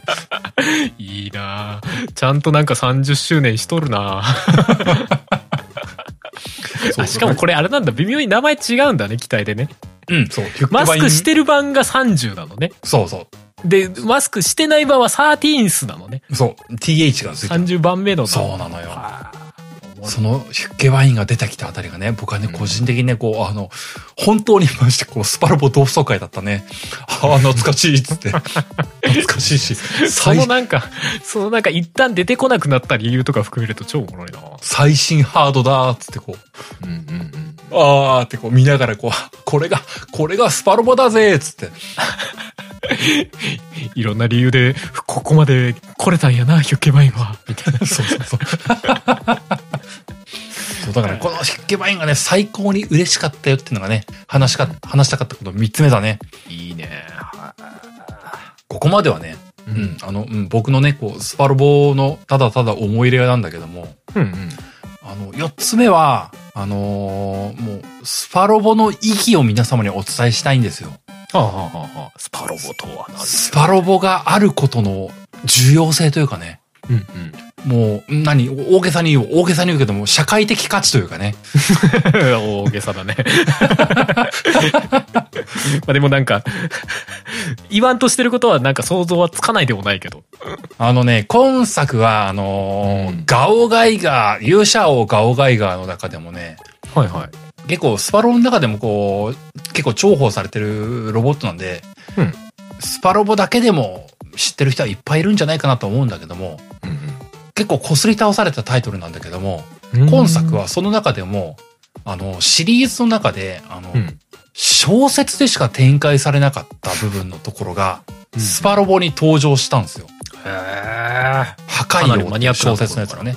そうそうそうそう。マニアックなところっていうか、あのーまあ、アニメ化は、と、なんかね、こう、僕も別にこう、原作ファンのやつ人ほど追ってはないので、うん。認識は甘いかもしれないんだけども、うん。アニメ化も考えられたらしいんだけども、結局、実現はされなかったのがその小説版らしいのよね。うん。で、お話的にはこう、アニメ化されてた部分のところのさらに続きの部分なのよ。うん。うん。なんでこう、物語的には本当に最終章のお話。そこがアニメーション化はされてなかった。うんそれをスパロボで参戦させちゃいます。はい。何が起こるかというと、うん。アニメ化されていなかったものがアニメ化されるんですよ。一部とはいえ。なるほどね。うん。で、これが調べた限り、はい。原作スタッフが一人二人のレベルではなく結構がっちり携わってくれたらしいんですよ。やべえ。あっち。で、もちろんその、あのー新、新武器というかね、はいはい、武装？そうう、ん新武器、新武装が登場して、もちろん、その、うんアニメーションが描かれるだけでは足らないわけですよ。うんうん技を、技を叫ぶボイスというかね。それもまた必要になるわけですよ。はいはいはだからこれはまた、その声優陣の方々も、もちろんながら、原作に登場した方々、い。まあそうだよね。結集して、うんあの、アニメではやってない新ボイスを収録してくれてるわけですよ。だから、スパロボで、スパロボがあったからこそ、見れた映像というものが今回作られたんですよ。うん。まあそういうことだよね。で、こでこれがね、あの、こうね、これはね、こう、あのー YouTube で見てくれたら僕は言えない。あの、ぜひ原作で、ゲームで遊んでほしいと思うんだけども、うん尋常じゃないのよ、この作り込み度合いが。マジで尋常じゃなかった。すげえ。この、これは、あの、うん、え、DVD 化いつです？みたいな感じの、ね、勢いなんですよ。ええつって。いちいち技の、こう、アニメーションが。そう。本当にとんでもなかった。すげえなでそこがね、あのーなんかね、こう、スパロボ的にもね、あの、扱いがすごく重要視されてるというか、うんゲームのシナリオとしても、そのガオガイガーってやつが結構主役級の扱いになってるし、うん。うん実際こう、とんでもなく強い機体、強キャラとして扱われてるわけですよ。うん。うんうんうんだからこう、その強キャラが使う最強技みたいなものを、うん。もうね、ゲームの仕組みとしてこう、いっぱいこうバフ効果ば、ば、バカスカかけてあげて、この敵の強いやつを倒すのはおめえしかいねえっつってこうガオガイガーを使いたくなるわけですよ。一撃で、みたいな。そう。で、そこで、そこで叩き出されるダメージがとんでもなく強くてこう、もう越に浸るわけですよね。こう、さすがで、さすがだぜガオガイガーみたいなこと思うんですよね。はいはい。俺たちのみたいな。そう。そうで、そう。で、なんかね、あのーあんまりここね、ネタバレ的に言いたくはないんだけども、そのガオガイガーの、その、小説版で描かれてる、その、小説版でしか出てこない機体っていう部分の中が、その、うんあのーパイロットあれ何人いたの ?7 人いるのかな？こう、一つの機体に7人のパイロットが乗って、はあはあうんその人たちが、あの、ガオガイガーって的にはお決まりで、こう、光になれーって叫ぶところがあるのね。大技で。うんうんうん。そこのスパロボ的な演出がマジでこう熱すぎてとんでもないのよ。こう、なんか聞いてる僕もなんか一緒に叫びたくなるのよ。光になれーって言いたくなるのよね。本当に。本当にね。すげえなあれでも、何分あったのかな ?1 分じゃ聞かないと思うんだけど。何？一つの技でってこと？そう、一つの技でこう。おかしい。でも、あのね、そう、いや、でもそれがね、あの、一回見て、とんでもねえって思うところから、あの、なんかね、結構頻繁に見たくなるんだよ、こう。こいつを倒すときには、もう見るっきゃねえって思うぐらいの気持ちで見るのよね。激アツ演出なわけでしょ。そういや、そうなのよ。今、言葉的にはパチンコみたいなのを想像しちゃって笑っちゃったんだけど。でもまあまあ、見たくなっちゃうわけだよな。そう。そ、そこがね、本当にとんでもなかった。だからね、なんかね、見てるとね、なんかね、一緒に夜な夜な叫びたくなるんだよね、こう。いや、でも制作してる側というかさ、そのアニメーションを作ってる側、その原作のアニメを作ってた人たちがノリノリでそのアニメーションを書き書きしてるのとか想像しちゃうとなんか楽しかったんじゃね？えその職場って思っちゃういや、節はあるね。そう、いや、本当そうだと思うし、まあ僕は正直原作徹底的に見たかっていうとそうではないから、こう、にわかファンレベルなんだけども、なんか、スパラボありがとうって、こう、このガオガイガーに関しては本当思ったのよ。すげえ、これつって。すげえなそう。で、なんかね、こう、今作、スパロボ30では、30では、このガオガイガーがそうだったっていう部分ではあるんだけども、過去作をほじくり返すと、スパロボで初めて映像化されたみたいなやつとかって結構あんのよ。うんうんうんうん。あそういう部分がね、本当スパロボって、あの、貴重な存在ですねって思わずにはいられないのよね。まあ、それはそうだろうね。だから、その単体ではゲームとしては成立しないけど、みたいなゲームも吸収していけるわけだもんね。ある程度。そうだと思う。本当あるある意味、知る人ぞ知るみたいなタイトルとガンダムみたいなのがこう、セットになって、こう、コンテンツとして出せたりするわけじゃない。っうん。そうそうそう。てことだよね。あ本当僕みたいにこう、アニメそこまで見なくなったんだけども、スパロボに出たから見ちゃったみたいな、あの、知ることができたみたいなやつはね、本当多い。うんうん。まあまあ、そうだよね。今回とかで僕、あの、冒頭グリッドマンとか言ったけども、アニメとか見てなかったんだよ、正直。うんうんうん。見てなかったんだけども、そのグリッドマンが結構強キャラ扱いでうん出てたんで、あの、うん結構、うん、頻繁に使って、おー、すげえなーって、あと、昔の特撮の頃のグリッドマン思い出すなーみたいなこと思って、うんスパロボ終わった後にこう、アマプラとかでね、グリッドマンちょっと、あの、あの技どういう、原作ではどういう演出だったんっていうのを答え合わせをする感じで見ちゃうというか、は いはいはい。で、見た時に、あれ？これスパロボ、本当忠実すぎないんだよと思っちゃったから、あれ？っつって。いや、そうなるよね。そうだな、なんかこう、うん、感動しちゃうのよね、本当ね。まあ今の時代それができるみたいな感じもあるんだろうしね。昔だと現実ね、そのアニメーションを全部ゲームの中に突っ込むっていうのは厳しかったんだろうけど。そうなのよね。いや、本当その、スパロがこう、ハードの進化によって、表現力が追いついたというか、うん。うんうん。本当に、本当にすごくなったなって思うのよ。うんうんうんなんか PSP の頃とか遊んでた時も、ここまでくればもうスパロボの表現ってはもう十分だって思ってたんだけども、うん。うん。この PS、まあ僕が遊んだのはスイッチな、スイッチではあるんだけども、うん PS4 とか PS5 の世代まで来て、本当にもうなんかね、こう、そ、底なしの表現力というか、誰が書いてんだろうなみたいなぐらいの勢いだよね。なんかねそう、そこはね、なんかすごいなーって思っちゃったね。なんか普通のゲームの開発現場と違いそうだもんね。なんかいる人がね。そうそうね。いや、本当アニメーターみたいな人が死ぬほどいるんだなって思う。そうだよいや、思うよね。あれここアニメの現場でしたっけ？みたいな。わかんないけどね。いや、本当そうなんじゃないかって思っちゃうね。いやいいねまあ、あとはわかんないけども、本当原作スタッフの人とかに一部オーダーしてんだろうなって思っちゃうもんな。ねオーダーしてるとか資料をもらうとかなんかありそうだよね。ねそれこそなんかスパロボ30に関してはアニバーサリーなんでみたいな。50位ぐらいの勢いでこうなんかいろいろこう頼んでいいよみたいなのありそうだよなんかね。ありそうだと思う。ねなんかそういうのやってほしいとも思っちゃう。なんかチラッと見た話だとなんかボトムズは原作にはなかった武装してるとかさ。あ、そうそそうういうのそう、そういうの本当あるのよ。多分なんか結構そういうことやってんだろうね、いろいろね。うん。そうなのよ。それこそガンダム関係とかそういうのも結構あるしね、そういうの。うんうん映像化されてなかったやつをスパロボで出しちゃいましたとかね。うんうん。うんうん。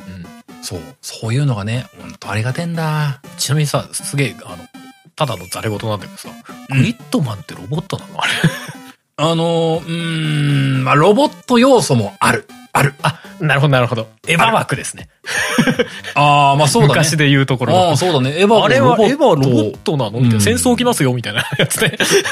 その、そこに触れると戦争起きますよみたいな。あ でもそうだね。意味合い的には、意味合い的にはそういうことよ。エヴァと同じような扱い、感じか。。なるほどね。うんまあでも、グリッドマンみたいなものが出たことは、僕は個人的にはね、こう、うん。うんうんうん。まあ逆に幅を狭めずに済むところでもあるからいいと思うんだよね。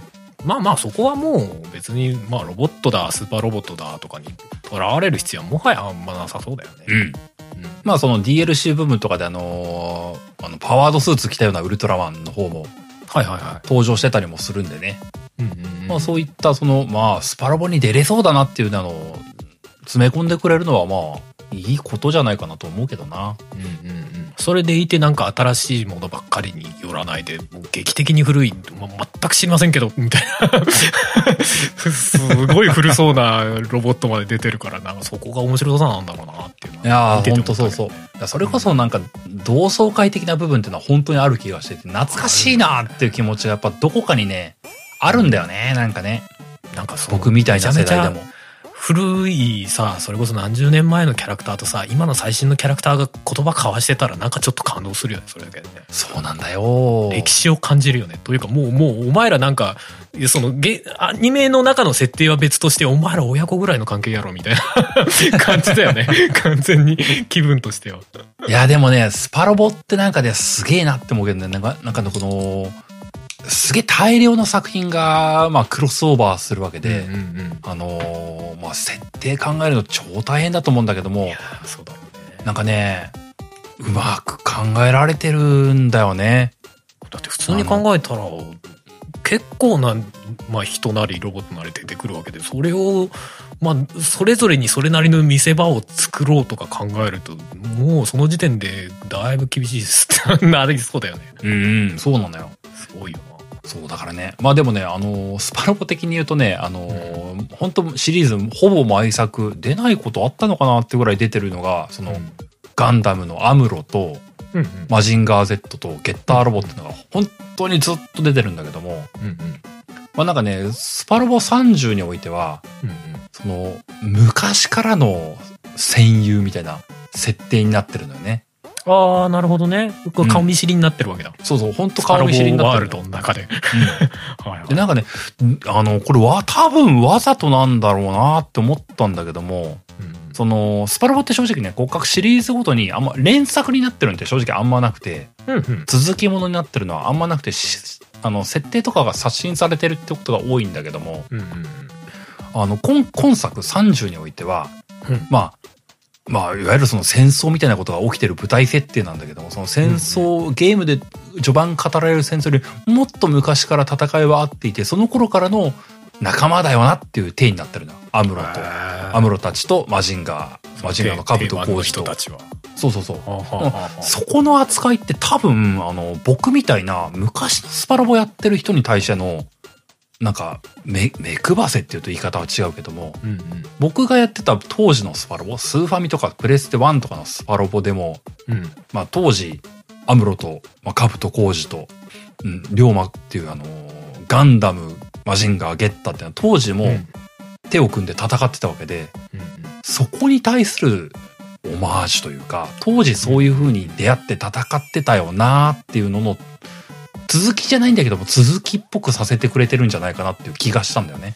そうねそう考えるかもしくは単純にそのスパロボワールドの中での同窓会というか時間を進めたかったとかなんかいろいろなんか垣間見える感じの設定だねうん、そうそうそう。そこら辺の設定もね、結構頑張ってもらった感じがありましたなうんうんうんうん面白いねうん。あともう一個、もう一個話したい。うんうんご、これで5個目だ。おあのね、スパロボの良さというかね、これはまたね、こう、ゲームなんとかの中でもちばちばっと話してることはあるんだけども、うんうんスパロボの、もうこ、これはまた、あの、大げさに言おう。スパロボの社会的意義というかね。その2 いや、ススパロボでしかね、感じられないイフっていうのがあるんですよ。うんうんで、まあなんだろうね、こう、シリーズごとに結構いっぱいあるし、あの、うん。あくまでも僕が今回感じた中でちょっと話したくなった部分だけを話すんで、うん。これだけの話じゃなく、こう、いろんな作品にある話なんだけども、ん。アニメ原作とかでは、うん。死んでいく仲間たちとか、キャラクターとかっていうのは結構、まあ、つきものですよ、アニメだとね。うんうん。こう戦争もののアニメとかだとつきものじゃじゃないですか。うんうん。でもスパロボではその原作では死んでしまったキャラクターが死なないようになるみたいな展開っていうのが結構やってくれるのよ。うんまあガンダムとかでも割と死にがちだったりするもんねそうそうそうそうそう。最後そう。で、今回、今回のスパロボ30で、あのービクトリーガンダム、V ガンダムっていうのが、はいはいはいめちゃくちゃ久々に出たのよ。あそうなんだ。超久々。あのーいつぶりなのか調べてはないけど、多分10年レベルで久々。うんうんうん。すげえ。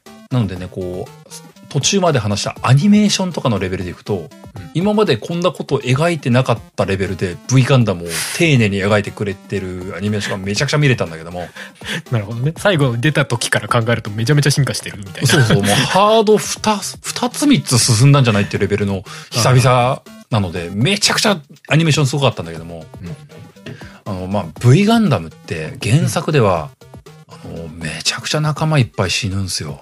なんかん内容がすごい悲壮感があるというかそう。そういう話だっていうのは超噂では聞きますそう、超死ぬの。ここはね、V ガンダムのネタバレになっちゃうけども、超死ぬんすよ。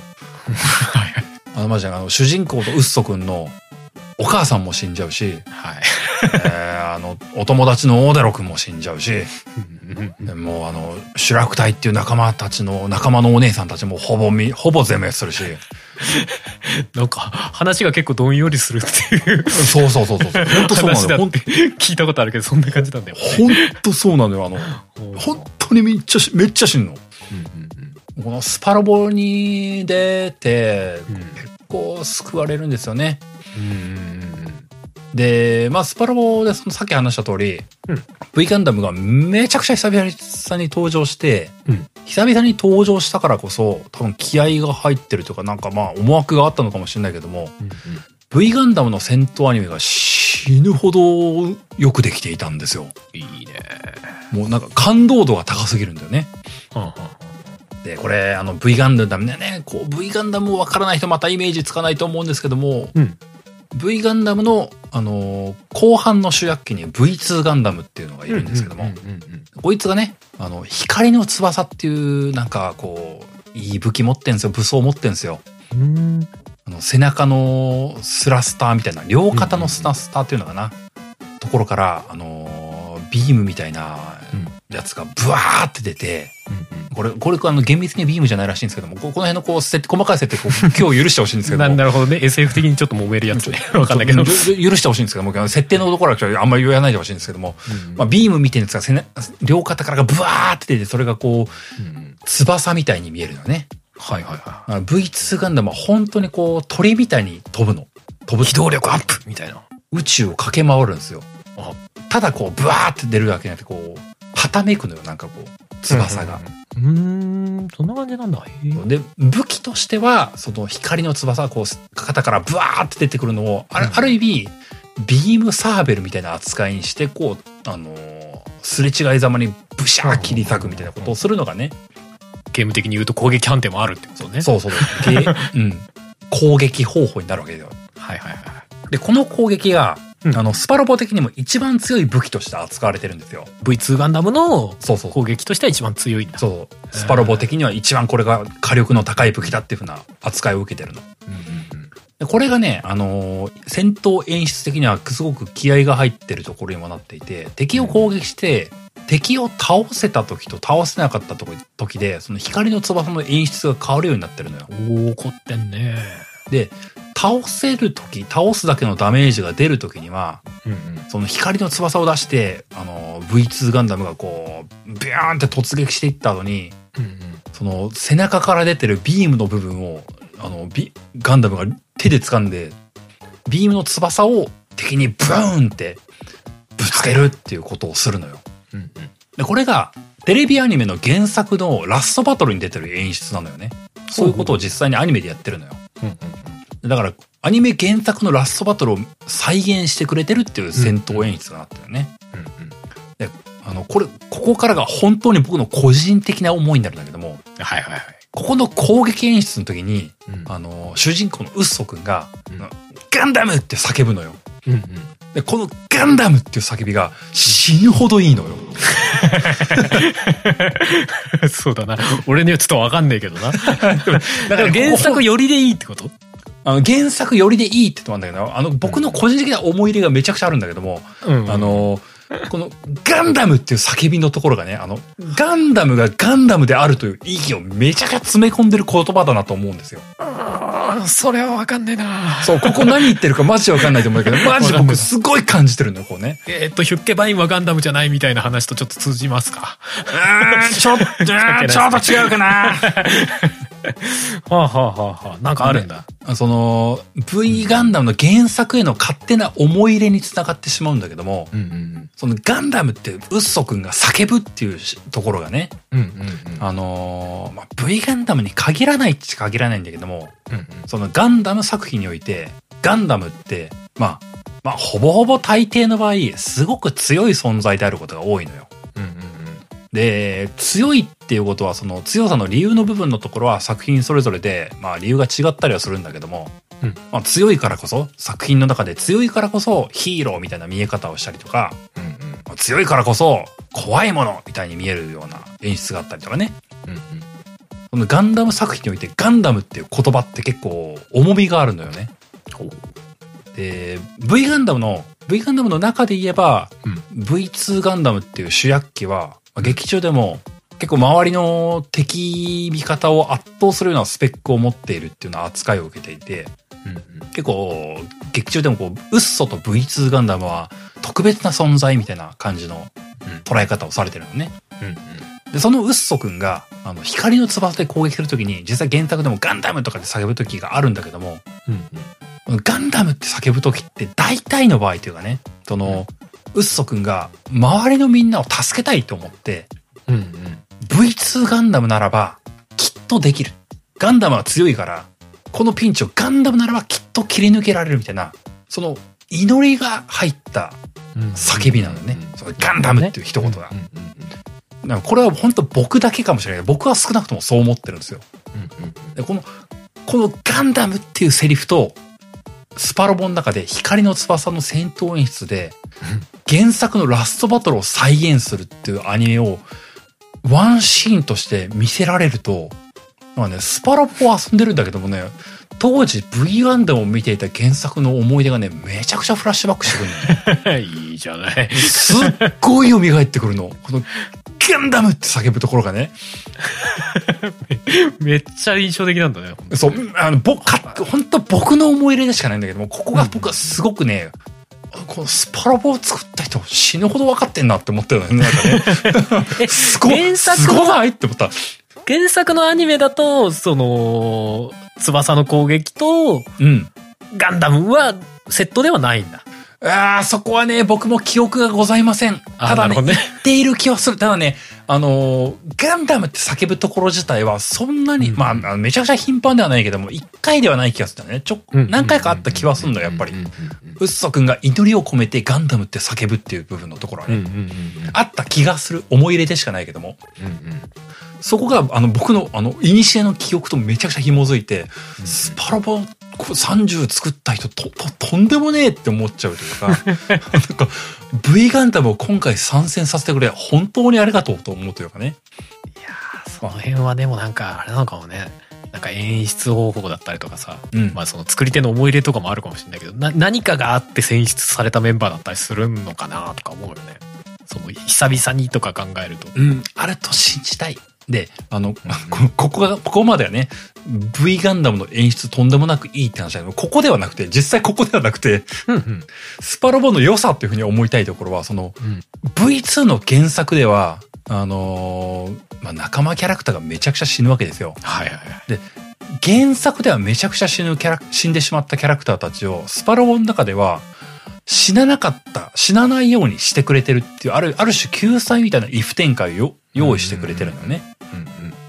その、死ななかった理由の部分みたいなところを、あのーある種、原作以外のメンバーというか、うんうん。V ガンダムに登場してきたキャラクター以外の、まあ、例えばそのゲッターロボとかね、あの、スパロボだ、でしかコラボレーションしてくれない、クロスオーバーしてくれないキャラクターたちが、あの、原作だったらこの展開死んじゃうんだけどもっていうとこで、なんか、あの、横から割って入ってくれて、助けてくれるみたいな部分とかを演出してくれるのよ。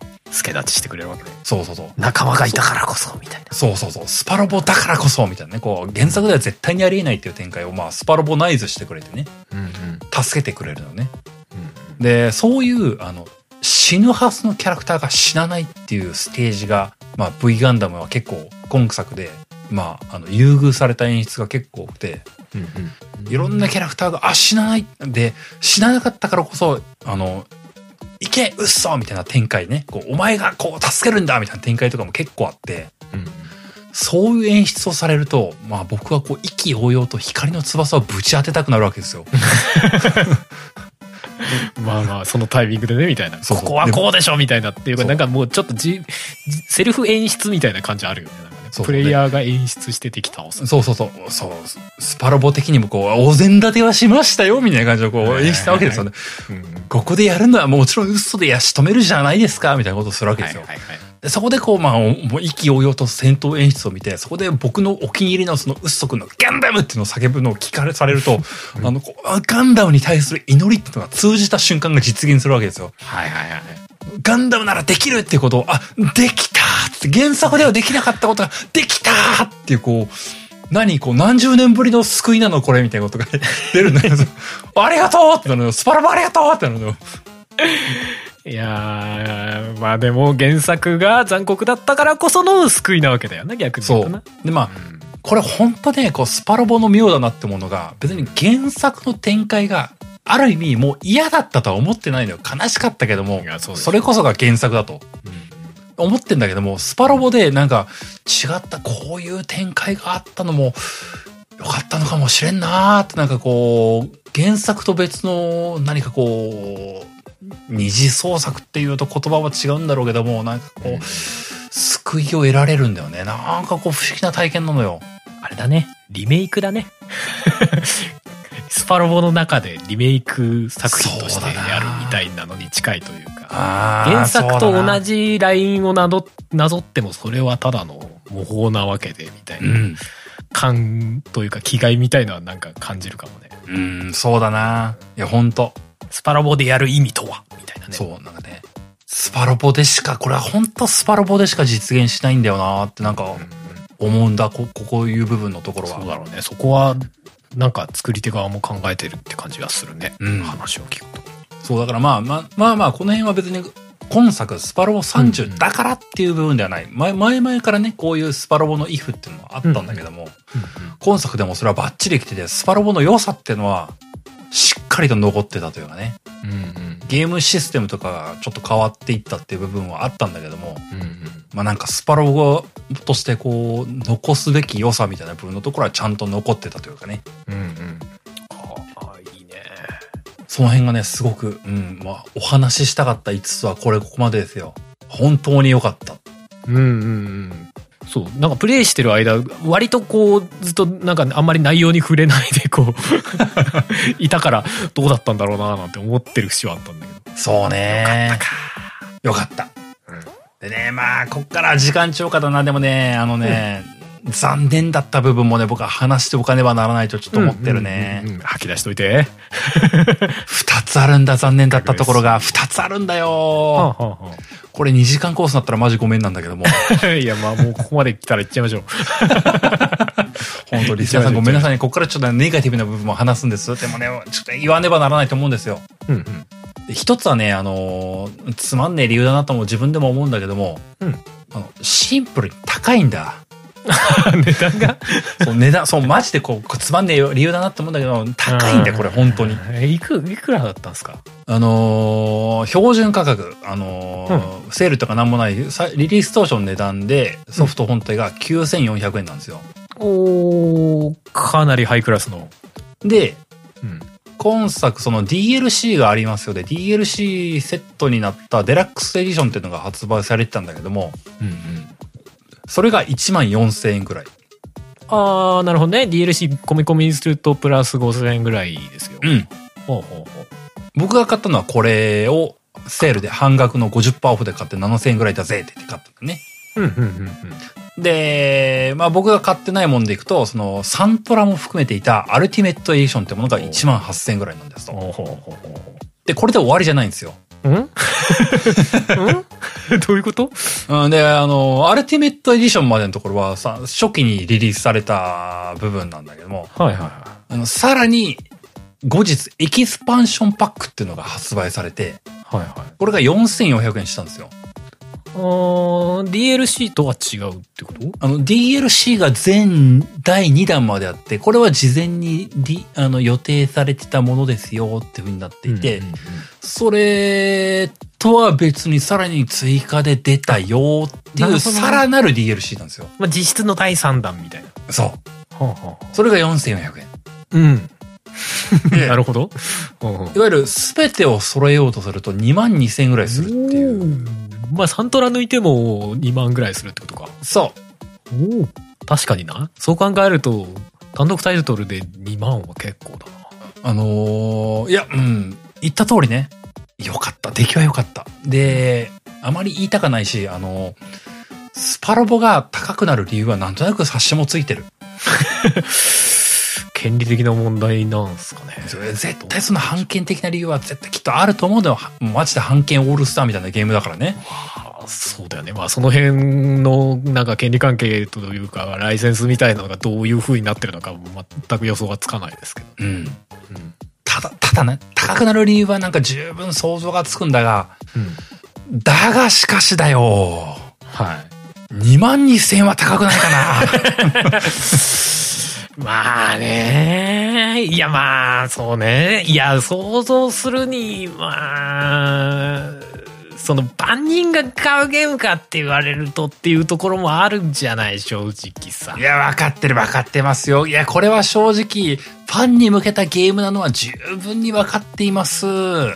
じゃない。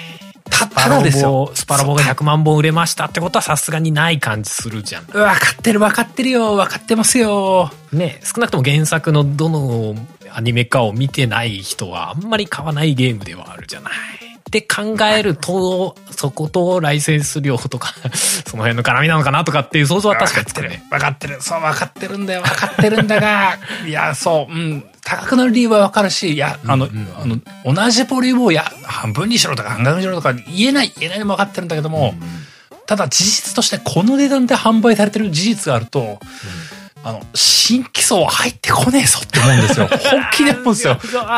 ただでさえ新規層いないのにっていうこと。本当にいや、でも今回のはもう、なおさら、その、ファン向けというか、ねみたいなところ強いわけじゃない。今までの感謝をこう、全力を込めてみたいなタイトルだから、なおさらそこは無視したのかもしれんとか思う。わかる。うん。いや、そうだな。そういう事情もきっとあると思う。あうん、だからもう30はそれでいい。うん、そこは飲み込もう。飲み込もう。だが、ーこの先もずっとこれはダメになっちゃうぞーって思うんですよ。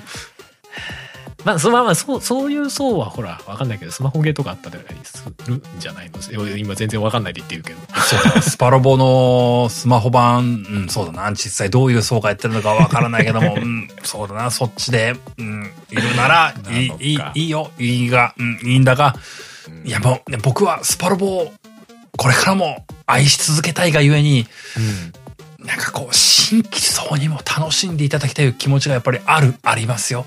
まあ、いや、そこはめちゃくちゃこう、ねじれ状態というか、あるんだろうね。うん。まあそこはね、こう、別に僕がこうしろっていう、こう、解決を持ってるわけでもないから何も言えないんだけども、やっぱり、漠然と高いのはやっぱ、手りげ、うん、間口が狭まっちゃうんじゃないかなと思ってるっていうのを言いたかっただけなんです。ここはね、本当。でも安くしようと思ったら出演タイトル数減るよみたいな。それはスパロボとしてどうなんだい？みたいなとこはななんかすごいねねじれというか悩ましいってなりそうな作り手がねそう、分かってる。悩ましいのは分かってる。もちろんね、こう、値段を下げるためにはそれこそ、散々素晴らしいといった作画クオリティみたいなものをね削っていかねばってもの直結するだろうしねっていうのも思う。いやそうよねどうなどうすんのがベストなんだろうねでもゲーム性を変えるとか言ってもなんかそんなんスパローじゃないって言われかねないみたいな雰囲気もいや、そう。ありそうだしねそうなんです。そうなんです。で、そこで、どうしたらいいの？どうしたらいいの小井さん？そうなんですよ。だから、だからこそ今、春さんにパスをもらった二つ目がゲームシステムの話なんですよ。あふ そうだもんねそう。僕のどうしても申し上げねばならないと思っているうんスパロボの課題点は、二つ目はゲームシステムだと思うんです。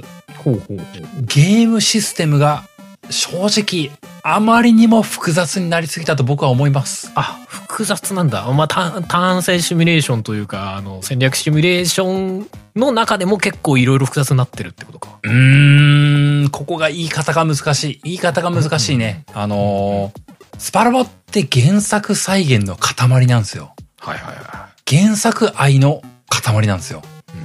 それゆえに、うん普通の戦略シミュレーションゲームとは言えないレベルの仕組みになってるんですよ。システムになってるんです。そんな気はする。あの、今作スパロボ30ではないけども、例えばだよ、例えばね、昔のスパロボで言えば、エヴァが参戦しましたっていう時に、うんあの、エヴァのためにアンビリカルケーブルを仕組みとして導入したりもしたんですよ。ほうほうほう他のロボットは全く使わないのにね。うんうん。電源をつなぐ。電源は長さがある程度決まっていて、自ら能動的に電源を外すことができる。でも外した場合は3分しか稼働できないですみたいな、その、急激の頃の設定をズバリ踏襲したような仕組みを入れたりしたんですよ。うんうんうんゲーム的に言うと3ターンしか動けないとかそんな感じなのかなそうそうそう、まさしくそれ。うんそういうことをしてるのよ。で、それは、あの、エヴァだからこそ通ずる仕組みだし、うんうんエヴァ以外のタイトルには全く関係ない仕組みなんですよ。マジで。まあまあそうだろうね。でも、エヴァ好きの人からしたら、原作再現してくれてるっていう話なんだよね。おこれゲームでやっちゃうってなるわけね。そうそう。ああ、これスパロボでやっちゃうんだで、アンビリカルケーブルだけではない暴走という仕組みもあるし、シンクロ率という概念も導入しましたみたいなことをしてくれるんですよ、スパロボって。AT フィールドとかもあったしね。そう、AT フィールドもあった。AT フィールドを突き破るっていうげ演出もあった。うんうんそういうことをしてくれるゲームなんですよ。うん。うんうんでも、エヴァのためにそういう仕組みをバンバン導入してくれてる。エヴァだけではないわけですよね。もちろんね。うん。まあまあ他のアニメならこういう要素があるよねっていうのもゲームの中に取り込んでるわけだ。そう、どんどんどんどん、どんどんどんどん、あの、肉付けされてってくるんですよ。この仕組みを入れたから、ここの原作を投入させるから、ここには、こういう仕組みを入れましょう、こういう仕組みを入れましょうっていうことをやってるわけで、あれこう、あの、この、いろんな原作を織り交ぜたがゆえに、うん。あの、仕組みが複雑すぎるんですよね。そうなんだ。もう要素の化け物みたいになってるわけね。そうそうまさしく、まさしくなんだよ。へえ。で、あの、正直これあの、うん。値段の話と通ずるんだけども、うんシリーズ初心者には飲み込みづらい仕組みになってるんですよ。マジで。複雑になりすぎてるって。うん。あの、正直あの、ちょこちょこ遊んでいた僕からしても、うんこの設定なんやーっていうのは本当にわからんってなるんですよ。へえ、そうパッと見じゃ飲み込めないのよ、シリーズ遊んできた身としても。うんうんただ、その上でね、その上で、仕組みが複雑なんだけども、うん。僕みたいなシリーズ経験者からすると、うん。ゲームが簡単すぎるのよ。ああ、え、うん、ほうほうほうほう。仕組みは複雑なんだが別にそれを全部活かさなくてもクリアできるじゃんってこと？うん すごいはっきり言われた。はい。仕組みを理解せずとも簡単すぎるという状況に陥るんですよ。えー、なるほど。これ多分遊んでない人何言ってるかわかんないと思うんですけども、うんうん。あのーワンパターンで攻略できるようになってるの。スパロボ。正直、マジで。なんかまあこれさえ押さえとけば戦闘は勝てるよみたいそう。まさしくそうなんです。な。へあのね、あのースパロボってあのーターン制で戦う戦術、戦略シミュレーションなんですよね。うんうんうん。だからこう、味方側のターンが来て、あの味方のユニット1個ずつ選んで行動して、うん全部選び終わったら敵のターンにして、敵のターンも1個ずつ動いて、みたいなことを繰り返すゲームになってるのよね。うんうんで、基本的には、このキャラクターはこそのターンで1回しか動けない。まあ、全キャラクターそうなんですよ。ニューガンダムを行動させたら、ニューガンダムはそのターンしか動けないわけですよ。ただ、スパロボ的には、あの、ちょっと説明、あの、簡単にするためにある程度はしょりますけども、うん特定の条件を満たしたら、もう一回行動できるってことができるのよね。はいはいはいはい。なんか、なんかふわっとそういうのがあるっていうのは記憶にあるぞ。うん。で、それがあって、ここのスパロボ30において言えば、あの、条件かかなりシンプルに話、簡略化して話したけども、うん。簡単に言えば、敵キャラを撃墜すれば、それ用のポイントが手に入って、そのポイントを消費すれば、もう一回行動できるっていうようなことが実現できるの。はいはいはいはなので、まあ、一回敵を攻撃して倒すことができれば、もう一回行動できる。い。うん。そのもう一回行動できてる中で、さらにもう一回倒すことができれば、もう一回行動できる。なんか、それが噂に聞いたことのある短期で、こう一気に全滅みたいな ことがあるとかっていう話は聞いたことあるけど、そういうことなの、で、まあ、正直短期で全、敵キャラ全部を全滅させるのはさすがに難しいかなとは思ったりはするんだけども、うんうんうんうん。スパロボって、よく、まあ、良いところなんだけども、うんまあ、メリットがまんまデメリットになるというか、うんうん味方キャラクターは全部めちゃくちゃ強いの。う んまあ、うん、そうだね。なんか本当に細々戦略を組み立ててっていうより、どちらかっていうと、こう、なぎ倒していくような印象はある。確かそう。あのーまあ、本当いい面なんだけども、に。まあ、主役級のロボットがいれば、それは基本的に腐らないように設定されてるのよ。うんうんうん昔のスパロボとかだったらもうこのロボットが強いっていう風に設定されてたら他のロボットはもうどう頑張ってもどう強化しても、まあ、使い物にならないっていう時期が来ちゃうようになってたんだけども、最近のスパロボはある程度その改造みたいなことをして、うん。自分が好きな作品の登場キャラクターとかっていうのは、うん。もうほんと終盤まで普通に使えるっていうようにようになってるのよね。っていうのもあって、あの、ほぼほぼ全キャラクターが、マジで主主力キャラクターになるぐらい強キャラし、強キャラしかいないの。っうん。うんていうこともあって、あの、割と、スパロボの解放を分かってる人間からすると、さっきのこう、一体倒したら、敵を一キャラ倒したら、あの、ポイントを使ってもう一回行動できるっていうのを、一人のキャラクターで全、こう、全敵キャラを倒せなくても、まあ、例えばニューガンダムが一体倒して、もう一回行動して、もう一、えー倒してもう一回行動してっていうのを、まあ、4、5回繰り返して、一旦の間に5、6回行動するみたいなことが普通にできるわけですよ。うんうんじゃあその次はまあゲッターロボで同じことやろうって、ゲッターロボで同じことやって、じゃあ次はガオガイガーで、じゃあ次はヒュッケバインで、みたいなことをしたら、味方4、5体で2、30体普通に倒せるんですよ。うんワンタンでねワンターンで。で、はいはいワンステージ、スパロボのワンステージに出てくるのってせいぜい30体、40体なんですよ。ゆえに、一ターンで敵、ほぼ壊滅状態にさせることができるのね。すげえななんか無双みたいな感じあるねうんで、この一ターンでほぼ壊滅させる状態になってる時って、うんその、敵か、残念ながら反撃する余地がない状況なのよ。そうだね戦略もクソもない一撃で潰してるから聞こえるね確かそう、に一撃で潰してるから。だからあの、途中言ったあの、設定関係ないのよ。あ敵、グ敵キャラが持ってるパラメータとかマジ関係ないのよ。一撃で潰すから。えそれ難易度とか関係ないの？関係ない。あ関係ないんだあの、正直、正直に僕正直言いますよ。あの、これ、バンマンナブさんが聞いてたらマジで申し訳ないんだけども、うん僕はあの、ふ正直ノーマル難易度であって、あの、簡単すぎるっつって最高難易度に上げたんですよ。はいはいは最高難易度に上げた上にそれなのよ。い ええほぼ後半のステージ、ほぼ全部いワンタンクリアなのよ。ほぼほぼね。へえそれはそれぐらいに、それぐらいにマジで余裕なのよ。はあそれはちょっとなんかちょっとやってて寂しいね。なので、こそうゲーム的にというか。う、戦略シミュレーション、まあもちろんね、まあ別にその戦略を練ることがスパロボの醍醐味とは僕は思ってない、思ってないんだけども、うんうんうん。ゲームとして破綻してないかって正直思う。の。うん、うん、まあ、思っちゃうわね、そこはね、確かにね。まあ、スパロボらしさを突き詰めてたらそうなったってことなのかないや、そそうだと思う。本当そうだと思うのよ。スパロボの良さを、あの突き詰めていって、実際良さは前半に語った通り、十二分に出てる。そこは僕も、あの、ち十二分に思う。うんうん。ただし、あの、ゲーム性がしんどるって思うんですよ。これでいいのかみたいなね。これ、うん、そう。これがね、あの、と最初に話した、あの、値段、あの、1万2万を払って遊ぶゲームなのか、その純粋にゲームとしてどうなんだろうかって思う気持ちが、やっぱ残るのよね。うん正直まあまあまあまあ、なおさらゲームを普段からやってる人間からするとそう感じるみたいのはあんのかな。うんうんそう。だからね、こう、どうしても思ってしまうのが、その、スパロボを、スパロボの楽しみ方が分かってる人は、十人分に楽しめる作品なのは間違いないと思うの。スパロボ30。多分これから出るものもおそらく。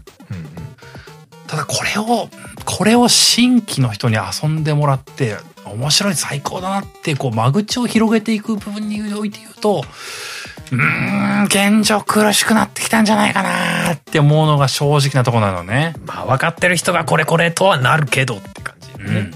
で、こう、僕も言いたかないけども、現実、スパローってこの YouTube とかでこう、戦闘デモとか上がっちゃってる現実があるわけじゃない。うん。まああげるよね。うん。で、今今作ね、あの、ほんと徹底されてたというか、ゲーム全編でスクショ禁止になってたのよ。あ、えー、じゃあ分かってるのはもう、あちょっとあれな感じのが上がってるんだ。おそらく。まあ僕が遊んだスイッチ版では本当にゲームクリアした、あの、スコア表の部分しかスクショ取れなくて、うん。マジかーってまあ本当に思っちゃったんだけども。まあまあ、確かにそのアニメーションが結構重要なゲームでそこを YouTube に上げられちゃったら困るもん。だからうん YouTube に上がってるやつはもしかしたら、こう、いつバンナムから差し止めがあってもおかしくないみたいな感じそうお。かしくない。おかしくないんだろうなって思うし、まあただ僕も正直、あの、スパロボを遊んでいった中で、例えばその、懐かしい、あこの作品好きだったなっていうキャラクターが登場した時に、うわ、出てきたこのキャラクター、そしてこのわ、この武器、この戦闘演出みたいなことをシェアしたいって、まあそこは普通に思ったんだね。まあそうなる、そんなのよね、部分的にね。そう。で、それを、あの、シェアできないっていうのは、こう、まあ、一人の大人として、まあ、そりゃそうだわなって思うんだけども、そのシェアしたいっていう気持ちがこう、ついえるっていうのも、寂しいなとも思うのよ。ああ、そうだよね。そこからね、あ、こんな感じなんだ、今のスパロボみたいなのも、まあ、ありそうじゃありそうだもんね。まあ、もうその悩ましいところなのは、すげえわかるんだけど。そう、ここは実際悩ましいとこなんだろうなってのは十分わかるんだけども、あの、まあ、スクショが取れないようにしてるのは一個の手段だろうなって、そこは納得ができる。うん。ちゃんとこう、な、姿勢を示してくれるのはありがたいはありがたいけどね。うん。そう。実はダメでしたよりも、取れないって言われて、あ、そういう方向性なんだって、わかるのは、まあ、ありがたいっちゃありがたいけどね。うんちゃんとやってるのはね。そうそう、いや、ありがたい。でも、現実として普通に動画として上がっとるっていうこの、この虚しさね。もやもや感ってそう。まあ、全部が全部差し止められるわけでもない。そう、だからね、すごい、すごいなんかね、こう、むずがゆいというかね、こう、スパロボを、うん、好きな人が布教できないし、そして、スパロボを、まあ、ある種、うん、動画化している人がスパロボを食いつぶしてしまっているような状況があるっていうのはなんかこう、あーこの、すごくモヤモヤするのよね。でも今の時代に確かにソーシャルメディアとかでこう拡散力がないっていうのも確かに辛いものがあるよな。そう、スパロボ楽しいって言えなくなってるのがなそう、悲しいんだよね。文章でしか喋れないみたいなことになっちゃうのは確かにね。うん。はあはあはあそう、ここもね、これもまた答えがないんだけども、いやそうねんげえ悔しいのよね。うんうんうんうん。どうす、どうしたらよかったんだみたいな。いや、そうなのよ。そうなんですよ。ガンダムってなるね。ガンダム なんとかしてくれ、ガンダムってね。あー悩ましいね、それね。そう。いや、なんかね、こう、この後半上げてる部分のところ、まあ言いたかったのはこれぐらいなんだけども、その、値段が高いとかスクショが取れないっていう部分のところって結構まあどうしようもない部分だろうなって思ったりもするし、で、途中話したのゲームの仕組みがもう複雑なんだけども簡単になりすぎてるという部分のところって、うんうんうん。そこはちょっとねゲ、ゲーム好きとしては、そこももうちょっとなんとかならんか、みたいな思うは思うわね、確かに。で、なんかね、こう、スパルボ30はその途中話した通り、す仕組みが変わりつつあるっていう風な部分が、兆しとして見えてるから、なんか、あのーこれから変わらねばならないっていう部分のところはきっと作り、作ってる側の人も思ってるんだよねと僕は思ったんだよね。その、うんうん。ある種このままではいけないというふうに思ってるんだろうなと思ったんですよ。で、なんかね、こう、きっと、あの、いざ仕組みをガラッと変えたら反発ってあるんだろうなって思うんだよ。僕、僕としては。なんかそうだろうな、そうなっちゃうんだろうなって思うのよね。。スパロボが急に、あの、エースみたいなさ、アうんナザーセンチュリーエピソードみたいな、アクションゲームになったら違うよねって言われるあーだろうもちろんね。えああ、もちろんもちろん。うんまあ、そこまでいかずとも、まあ、そこの新しくしつつも過去作やってた人が納得するような落としどころっていうのは相当難しいだろうね。うん。そう。いやーでもね、こう、ハルさんとかね、こう、うん。スパロボし、あんまり興味ないリスナーさんからすると、うん大げさに聞こえるだろうなと思うんだけども、うんうん。まあ、本当僕の中の妄言でしかないとも思うんだけども、うん。スパロボにはね、こう、スパロボにしかない存在意義というかね、うん。スパロボがあったからこそ、なんかロボットアニメ業界が一部活性化したっていうような部分はあるんじゃないかなって思うのよね。まあ、あるでしょうね。実際そこに出て、その、スパロボを経由して他の作品を見に行くみたいなの絶対あるでしょうね。うん、きっとあると思ってるんだよ。だからなんかなるみたいな。すげえ大げさなんだろうなとは思うんだけども、うんスパロボがなかったら、あなんか、生まれなかった映像作品とか、なんかリブートをすることはなかった作品とか多分あったんだろうなって思うのよ。あるだろうね。そういったものが、こう、スパロボがもう売れないからっていう、形でもう、可能性が潰れていくって、なんか、なんか、スパロボだけが死ぬ話じゃないんだよなって思うのよね。なんか、うん。スパロボと一緒になんか消えていく可能性があるってことを思っちゃうのよ。うんうんうんなんか、なんかそういった意味もあって、なんかスパロボが緩やかに死んでいくっていうのが僕は個人的にはなんかすごく悔しいというかね。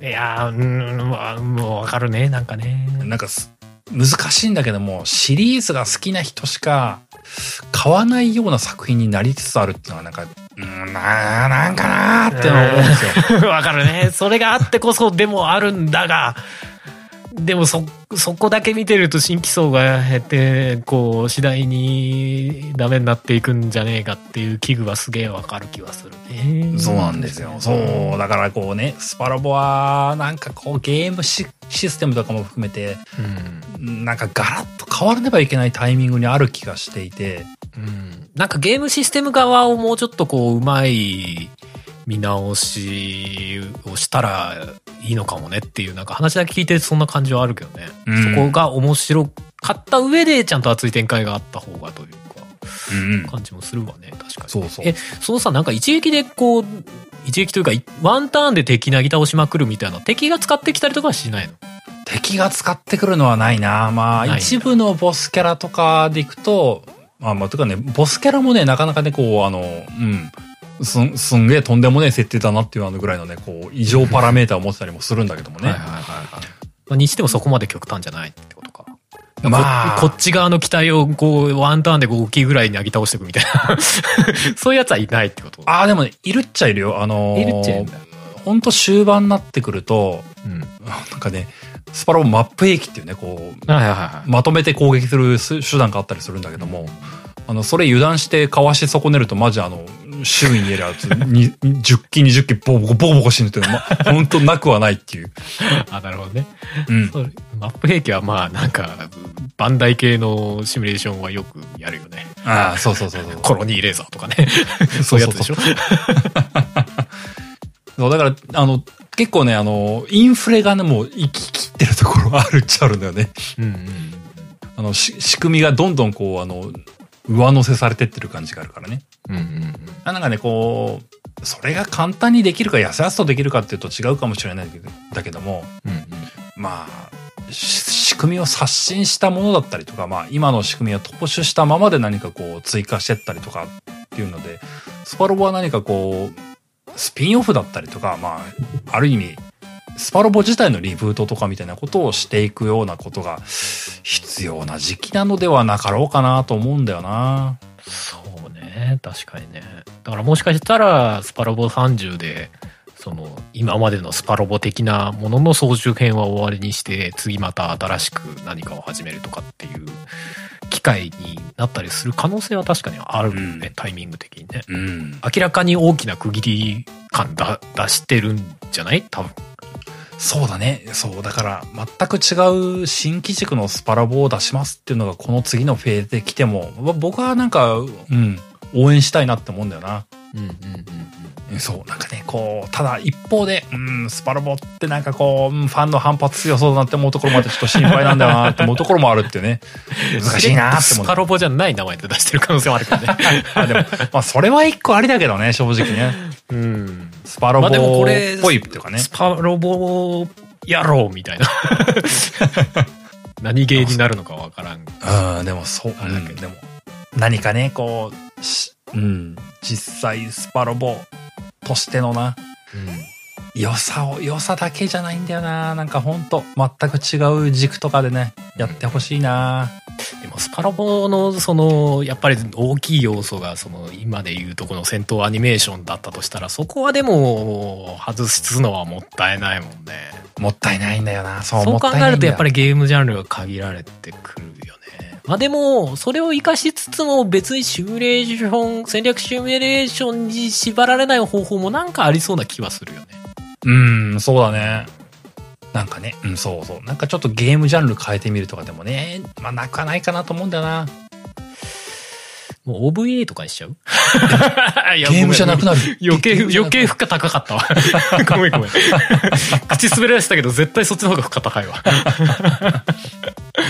そうやなまあでもね、こう、うん。うんうん。別に別に僕が答えを持ってるわけでもないけどもね。うん。まあ、このスパロボ30は、個人的にはね、こう、シリーズ、あの、そ、そこそこと言えるのかな。それなりに遊んできた中では、うんすごくいい出来だったと思うし、結構挑戦的なこともやってるタイトルだよなと思ったりもして、はいはいはい。シリーズファンとしては、いい作品だったと思ってるんです。ただ一方で、一方でこううん、このままじゃまずいって思うところもまあ、後半話した通りあるっていうのが本音なのよね。そうね。シリーズファンっていう目線と、そのゲーム好きっていう目線でちょっと分かれてる感じがあるね。そうだね。いや、そう、だからこう。駆け引きみたいなところで考えるとちょっとうーんってなっちゃうけどスパロボってこういうもんって言われるとそこは満足っていうそうそうそう。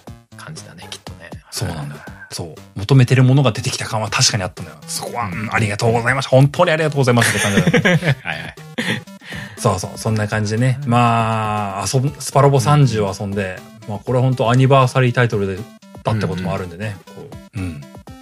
つり話しておこうって思った次第で、まあ、本当がっつり話しても2時間オーバーで申し訳ないね。ああ来ましたね いやでも大変こう内容には納得感があったんで ある。弱者としてもとても楽しめました話まあね。まあ、リスナーさんの中でもね、スパロボを遊んでいる人は多少はいるんじゃないかなと思うんでね。うんうんそうじゃねえよっていうのがあればね、もうぜひね、あの、うん、教えていただきたいですね。僕、僕は僕でね、こう偏った意見かもしれないん。でね。うんうん。ちょっといろんな人のねご意見をぜひ。皆さんでねまず。明日のスパロボを語ろうじゃないか。本当だよ、もう、スパロボ、スパロボを語ろう、スパロボ良さも悪さも語ろうではないか。人によっていろいろありそうですね。まあそんなわけでね、最後、うん。エンディング入っていこうかと思います。はい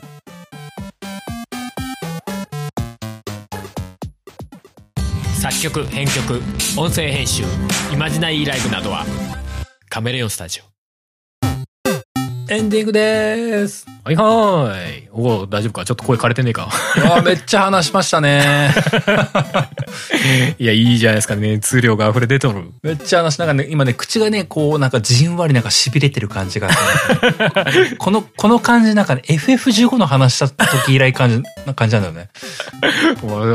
かなり喋り倒したもんね いやー、でもね、うん、なんかね、こう、うまく伝えきれたかどうかわかんないんだけどね、あの、スパロボ30は本当に良かったし、うん。なんかね、こう、不思議な感じなの、悔しかったっていう気持ちもちょっとあるのよ、中でこれ。悔しかった。これ何？この感情何？それ。なんか今聞いた話の中で悔しかった要素あるって思ってるけど。や、悔しそう、なんかね、こう、こどこのままじゃ、どこう、このままじゃスパロボが終わってしまうみたいな感じがね。ああそっちね。その悔しいが入るような話ね。そうそうそう。だからね、こうなんか、こう自分、僕の中でこう、妙は全くないんだけどもね、こう、すこう、スパロボがこう、再興するというかね、こう、し新しい波に乗ってほしいというかね。うん何何かひねり出したい感じはちょっとあるね確かにねそう、そうなんだよ、こう。なんかこう、なんかこう。ゲームとしても楽しくその駆け引きとしても楽しくかつスパロボらしさ残す妙案誰か誰か。ボ めちゃくちゃなオーダーだよね、これ。分かってはいるんだ。分かっちゃいるんだけど誰か。なんかないか。そして何か出てきた時にはみんなで受け取ろう。そうなんだ。ということだな。そう、いや、なんかね、こう、スパロボな。いやー、でもな。まあ、考え、ババンナムさんの方で考えてるはいると思うのよね。うん。でもなんか自分もそれをひねり出せないからの悔しさってことなのか。うーん、もどかしい、もどかしいね。うん。ただなんかこう、一方でこう、そういえば新作発表、長らくないなっていうのがこう、うん、どう、どうなってんだろうってちょっと思ったりもするというかね。DLC はいつ頃だったの？最後。え、でも DLC も21年か2年だから、そこそこ時間は経ったかな。じゃあもう1年とかにとかうん。経つかなぐらいの感じなのかそうなんだよ。なんか、あの、もう数年黙ってたら35周年来ちゃうという。あ確か 三2026年ぐらいには35周年になるのかな？にいやまあ正直最近のスパロボがどんぐらいのペースで出してたのかもよくわからんけどあのね、あの、割とね、年、い1年に1回、2年に1回ぐらいのペースで出てたからね、うん今ちょっと沈黙フェーズが続いてるのね。うんうんうんもう次どうすんだろうなっていうのもちょっと気になる頃合いなんですよ。じゃあもうあれにするか。あのアニメーションとこうゲーム性の融合ってことであのスーファミで出てた悠々白書みたいなああいう これなんていうゲームって未だに思ってるあの 独特のシステムのゲームをスパロボに導入するっていうのはどうでしょうか？新しいなぁ今あのし仕組みをリバイバルしちゃうのか。若い人には全く伝わらない本当だね。あれを未だにどう説明したらいいのか未だによくわからんけどまあでもなまあスマホ版は粛々やっとやってるだろうからな。まあある種新基礎はスパロボでに、スマホ向けで担ってるのかもしれんしな。どうなってんだろうな、うん。まあまあまあね、こう延々語ってもね、終わりがないんでね、今日は終わっていきますけどもね。うんうん。まあ途中も話した通りね、あの、スパロボを話し、遊んだことない人には今日の話マジなんのこっちゃだと思うんですけどね。いやでも面白かったけどな俺は まあ、ぜひね、あの、思うところがあればね、お便りだったり、ハッシュタグとかで書いていただければなと思いますよ。はいまあ、そんなわけで定期読んで終わっていきますけどもね。えー、この番組ゲームなんとかでは皆様からのお便りを募集しております。お便りは番組ブログのお便りフォームまたはメールにてお送りください。番組ブログはゲームなんとか .com。番組メールアドレスはゲームなんとか .gmail.com です。アドレスはエピソードの概要欄にも記載しておりますので、そちらをご確認ください。ついでに番組の購読、フォローボタンも押していただけますと僕たちがとっても喜びます。まあその他、ツイッターではハッシュタグゲームなんとかを使ったツイートなどもお待ちしております。番組に立てる感想であったり、リスナーさん同士の交流にもつながればなと思いますので、気軽に使ってみてください。そんなわけで第57回はこの辺でおしまいです。また次回お会いしましょう。お相手は小平と、春でしたそれではまた来週さよう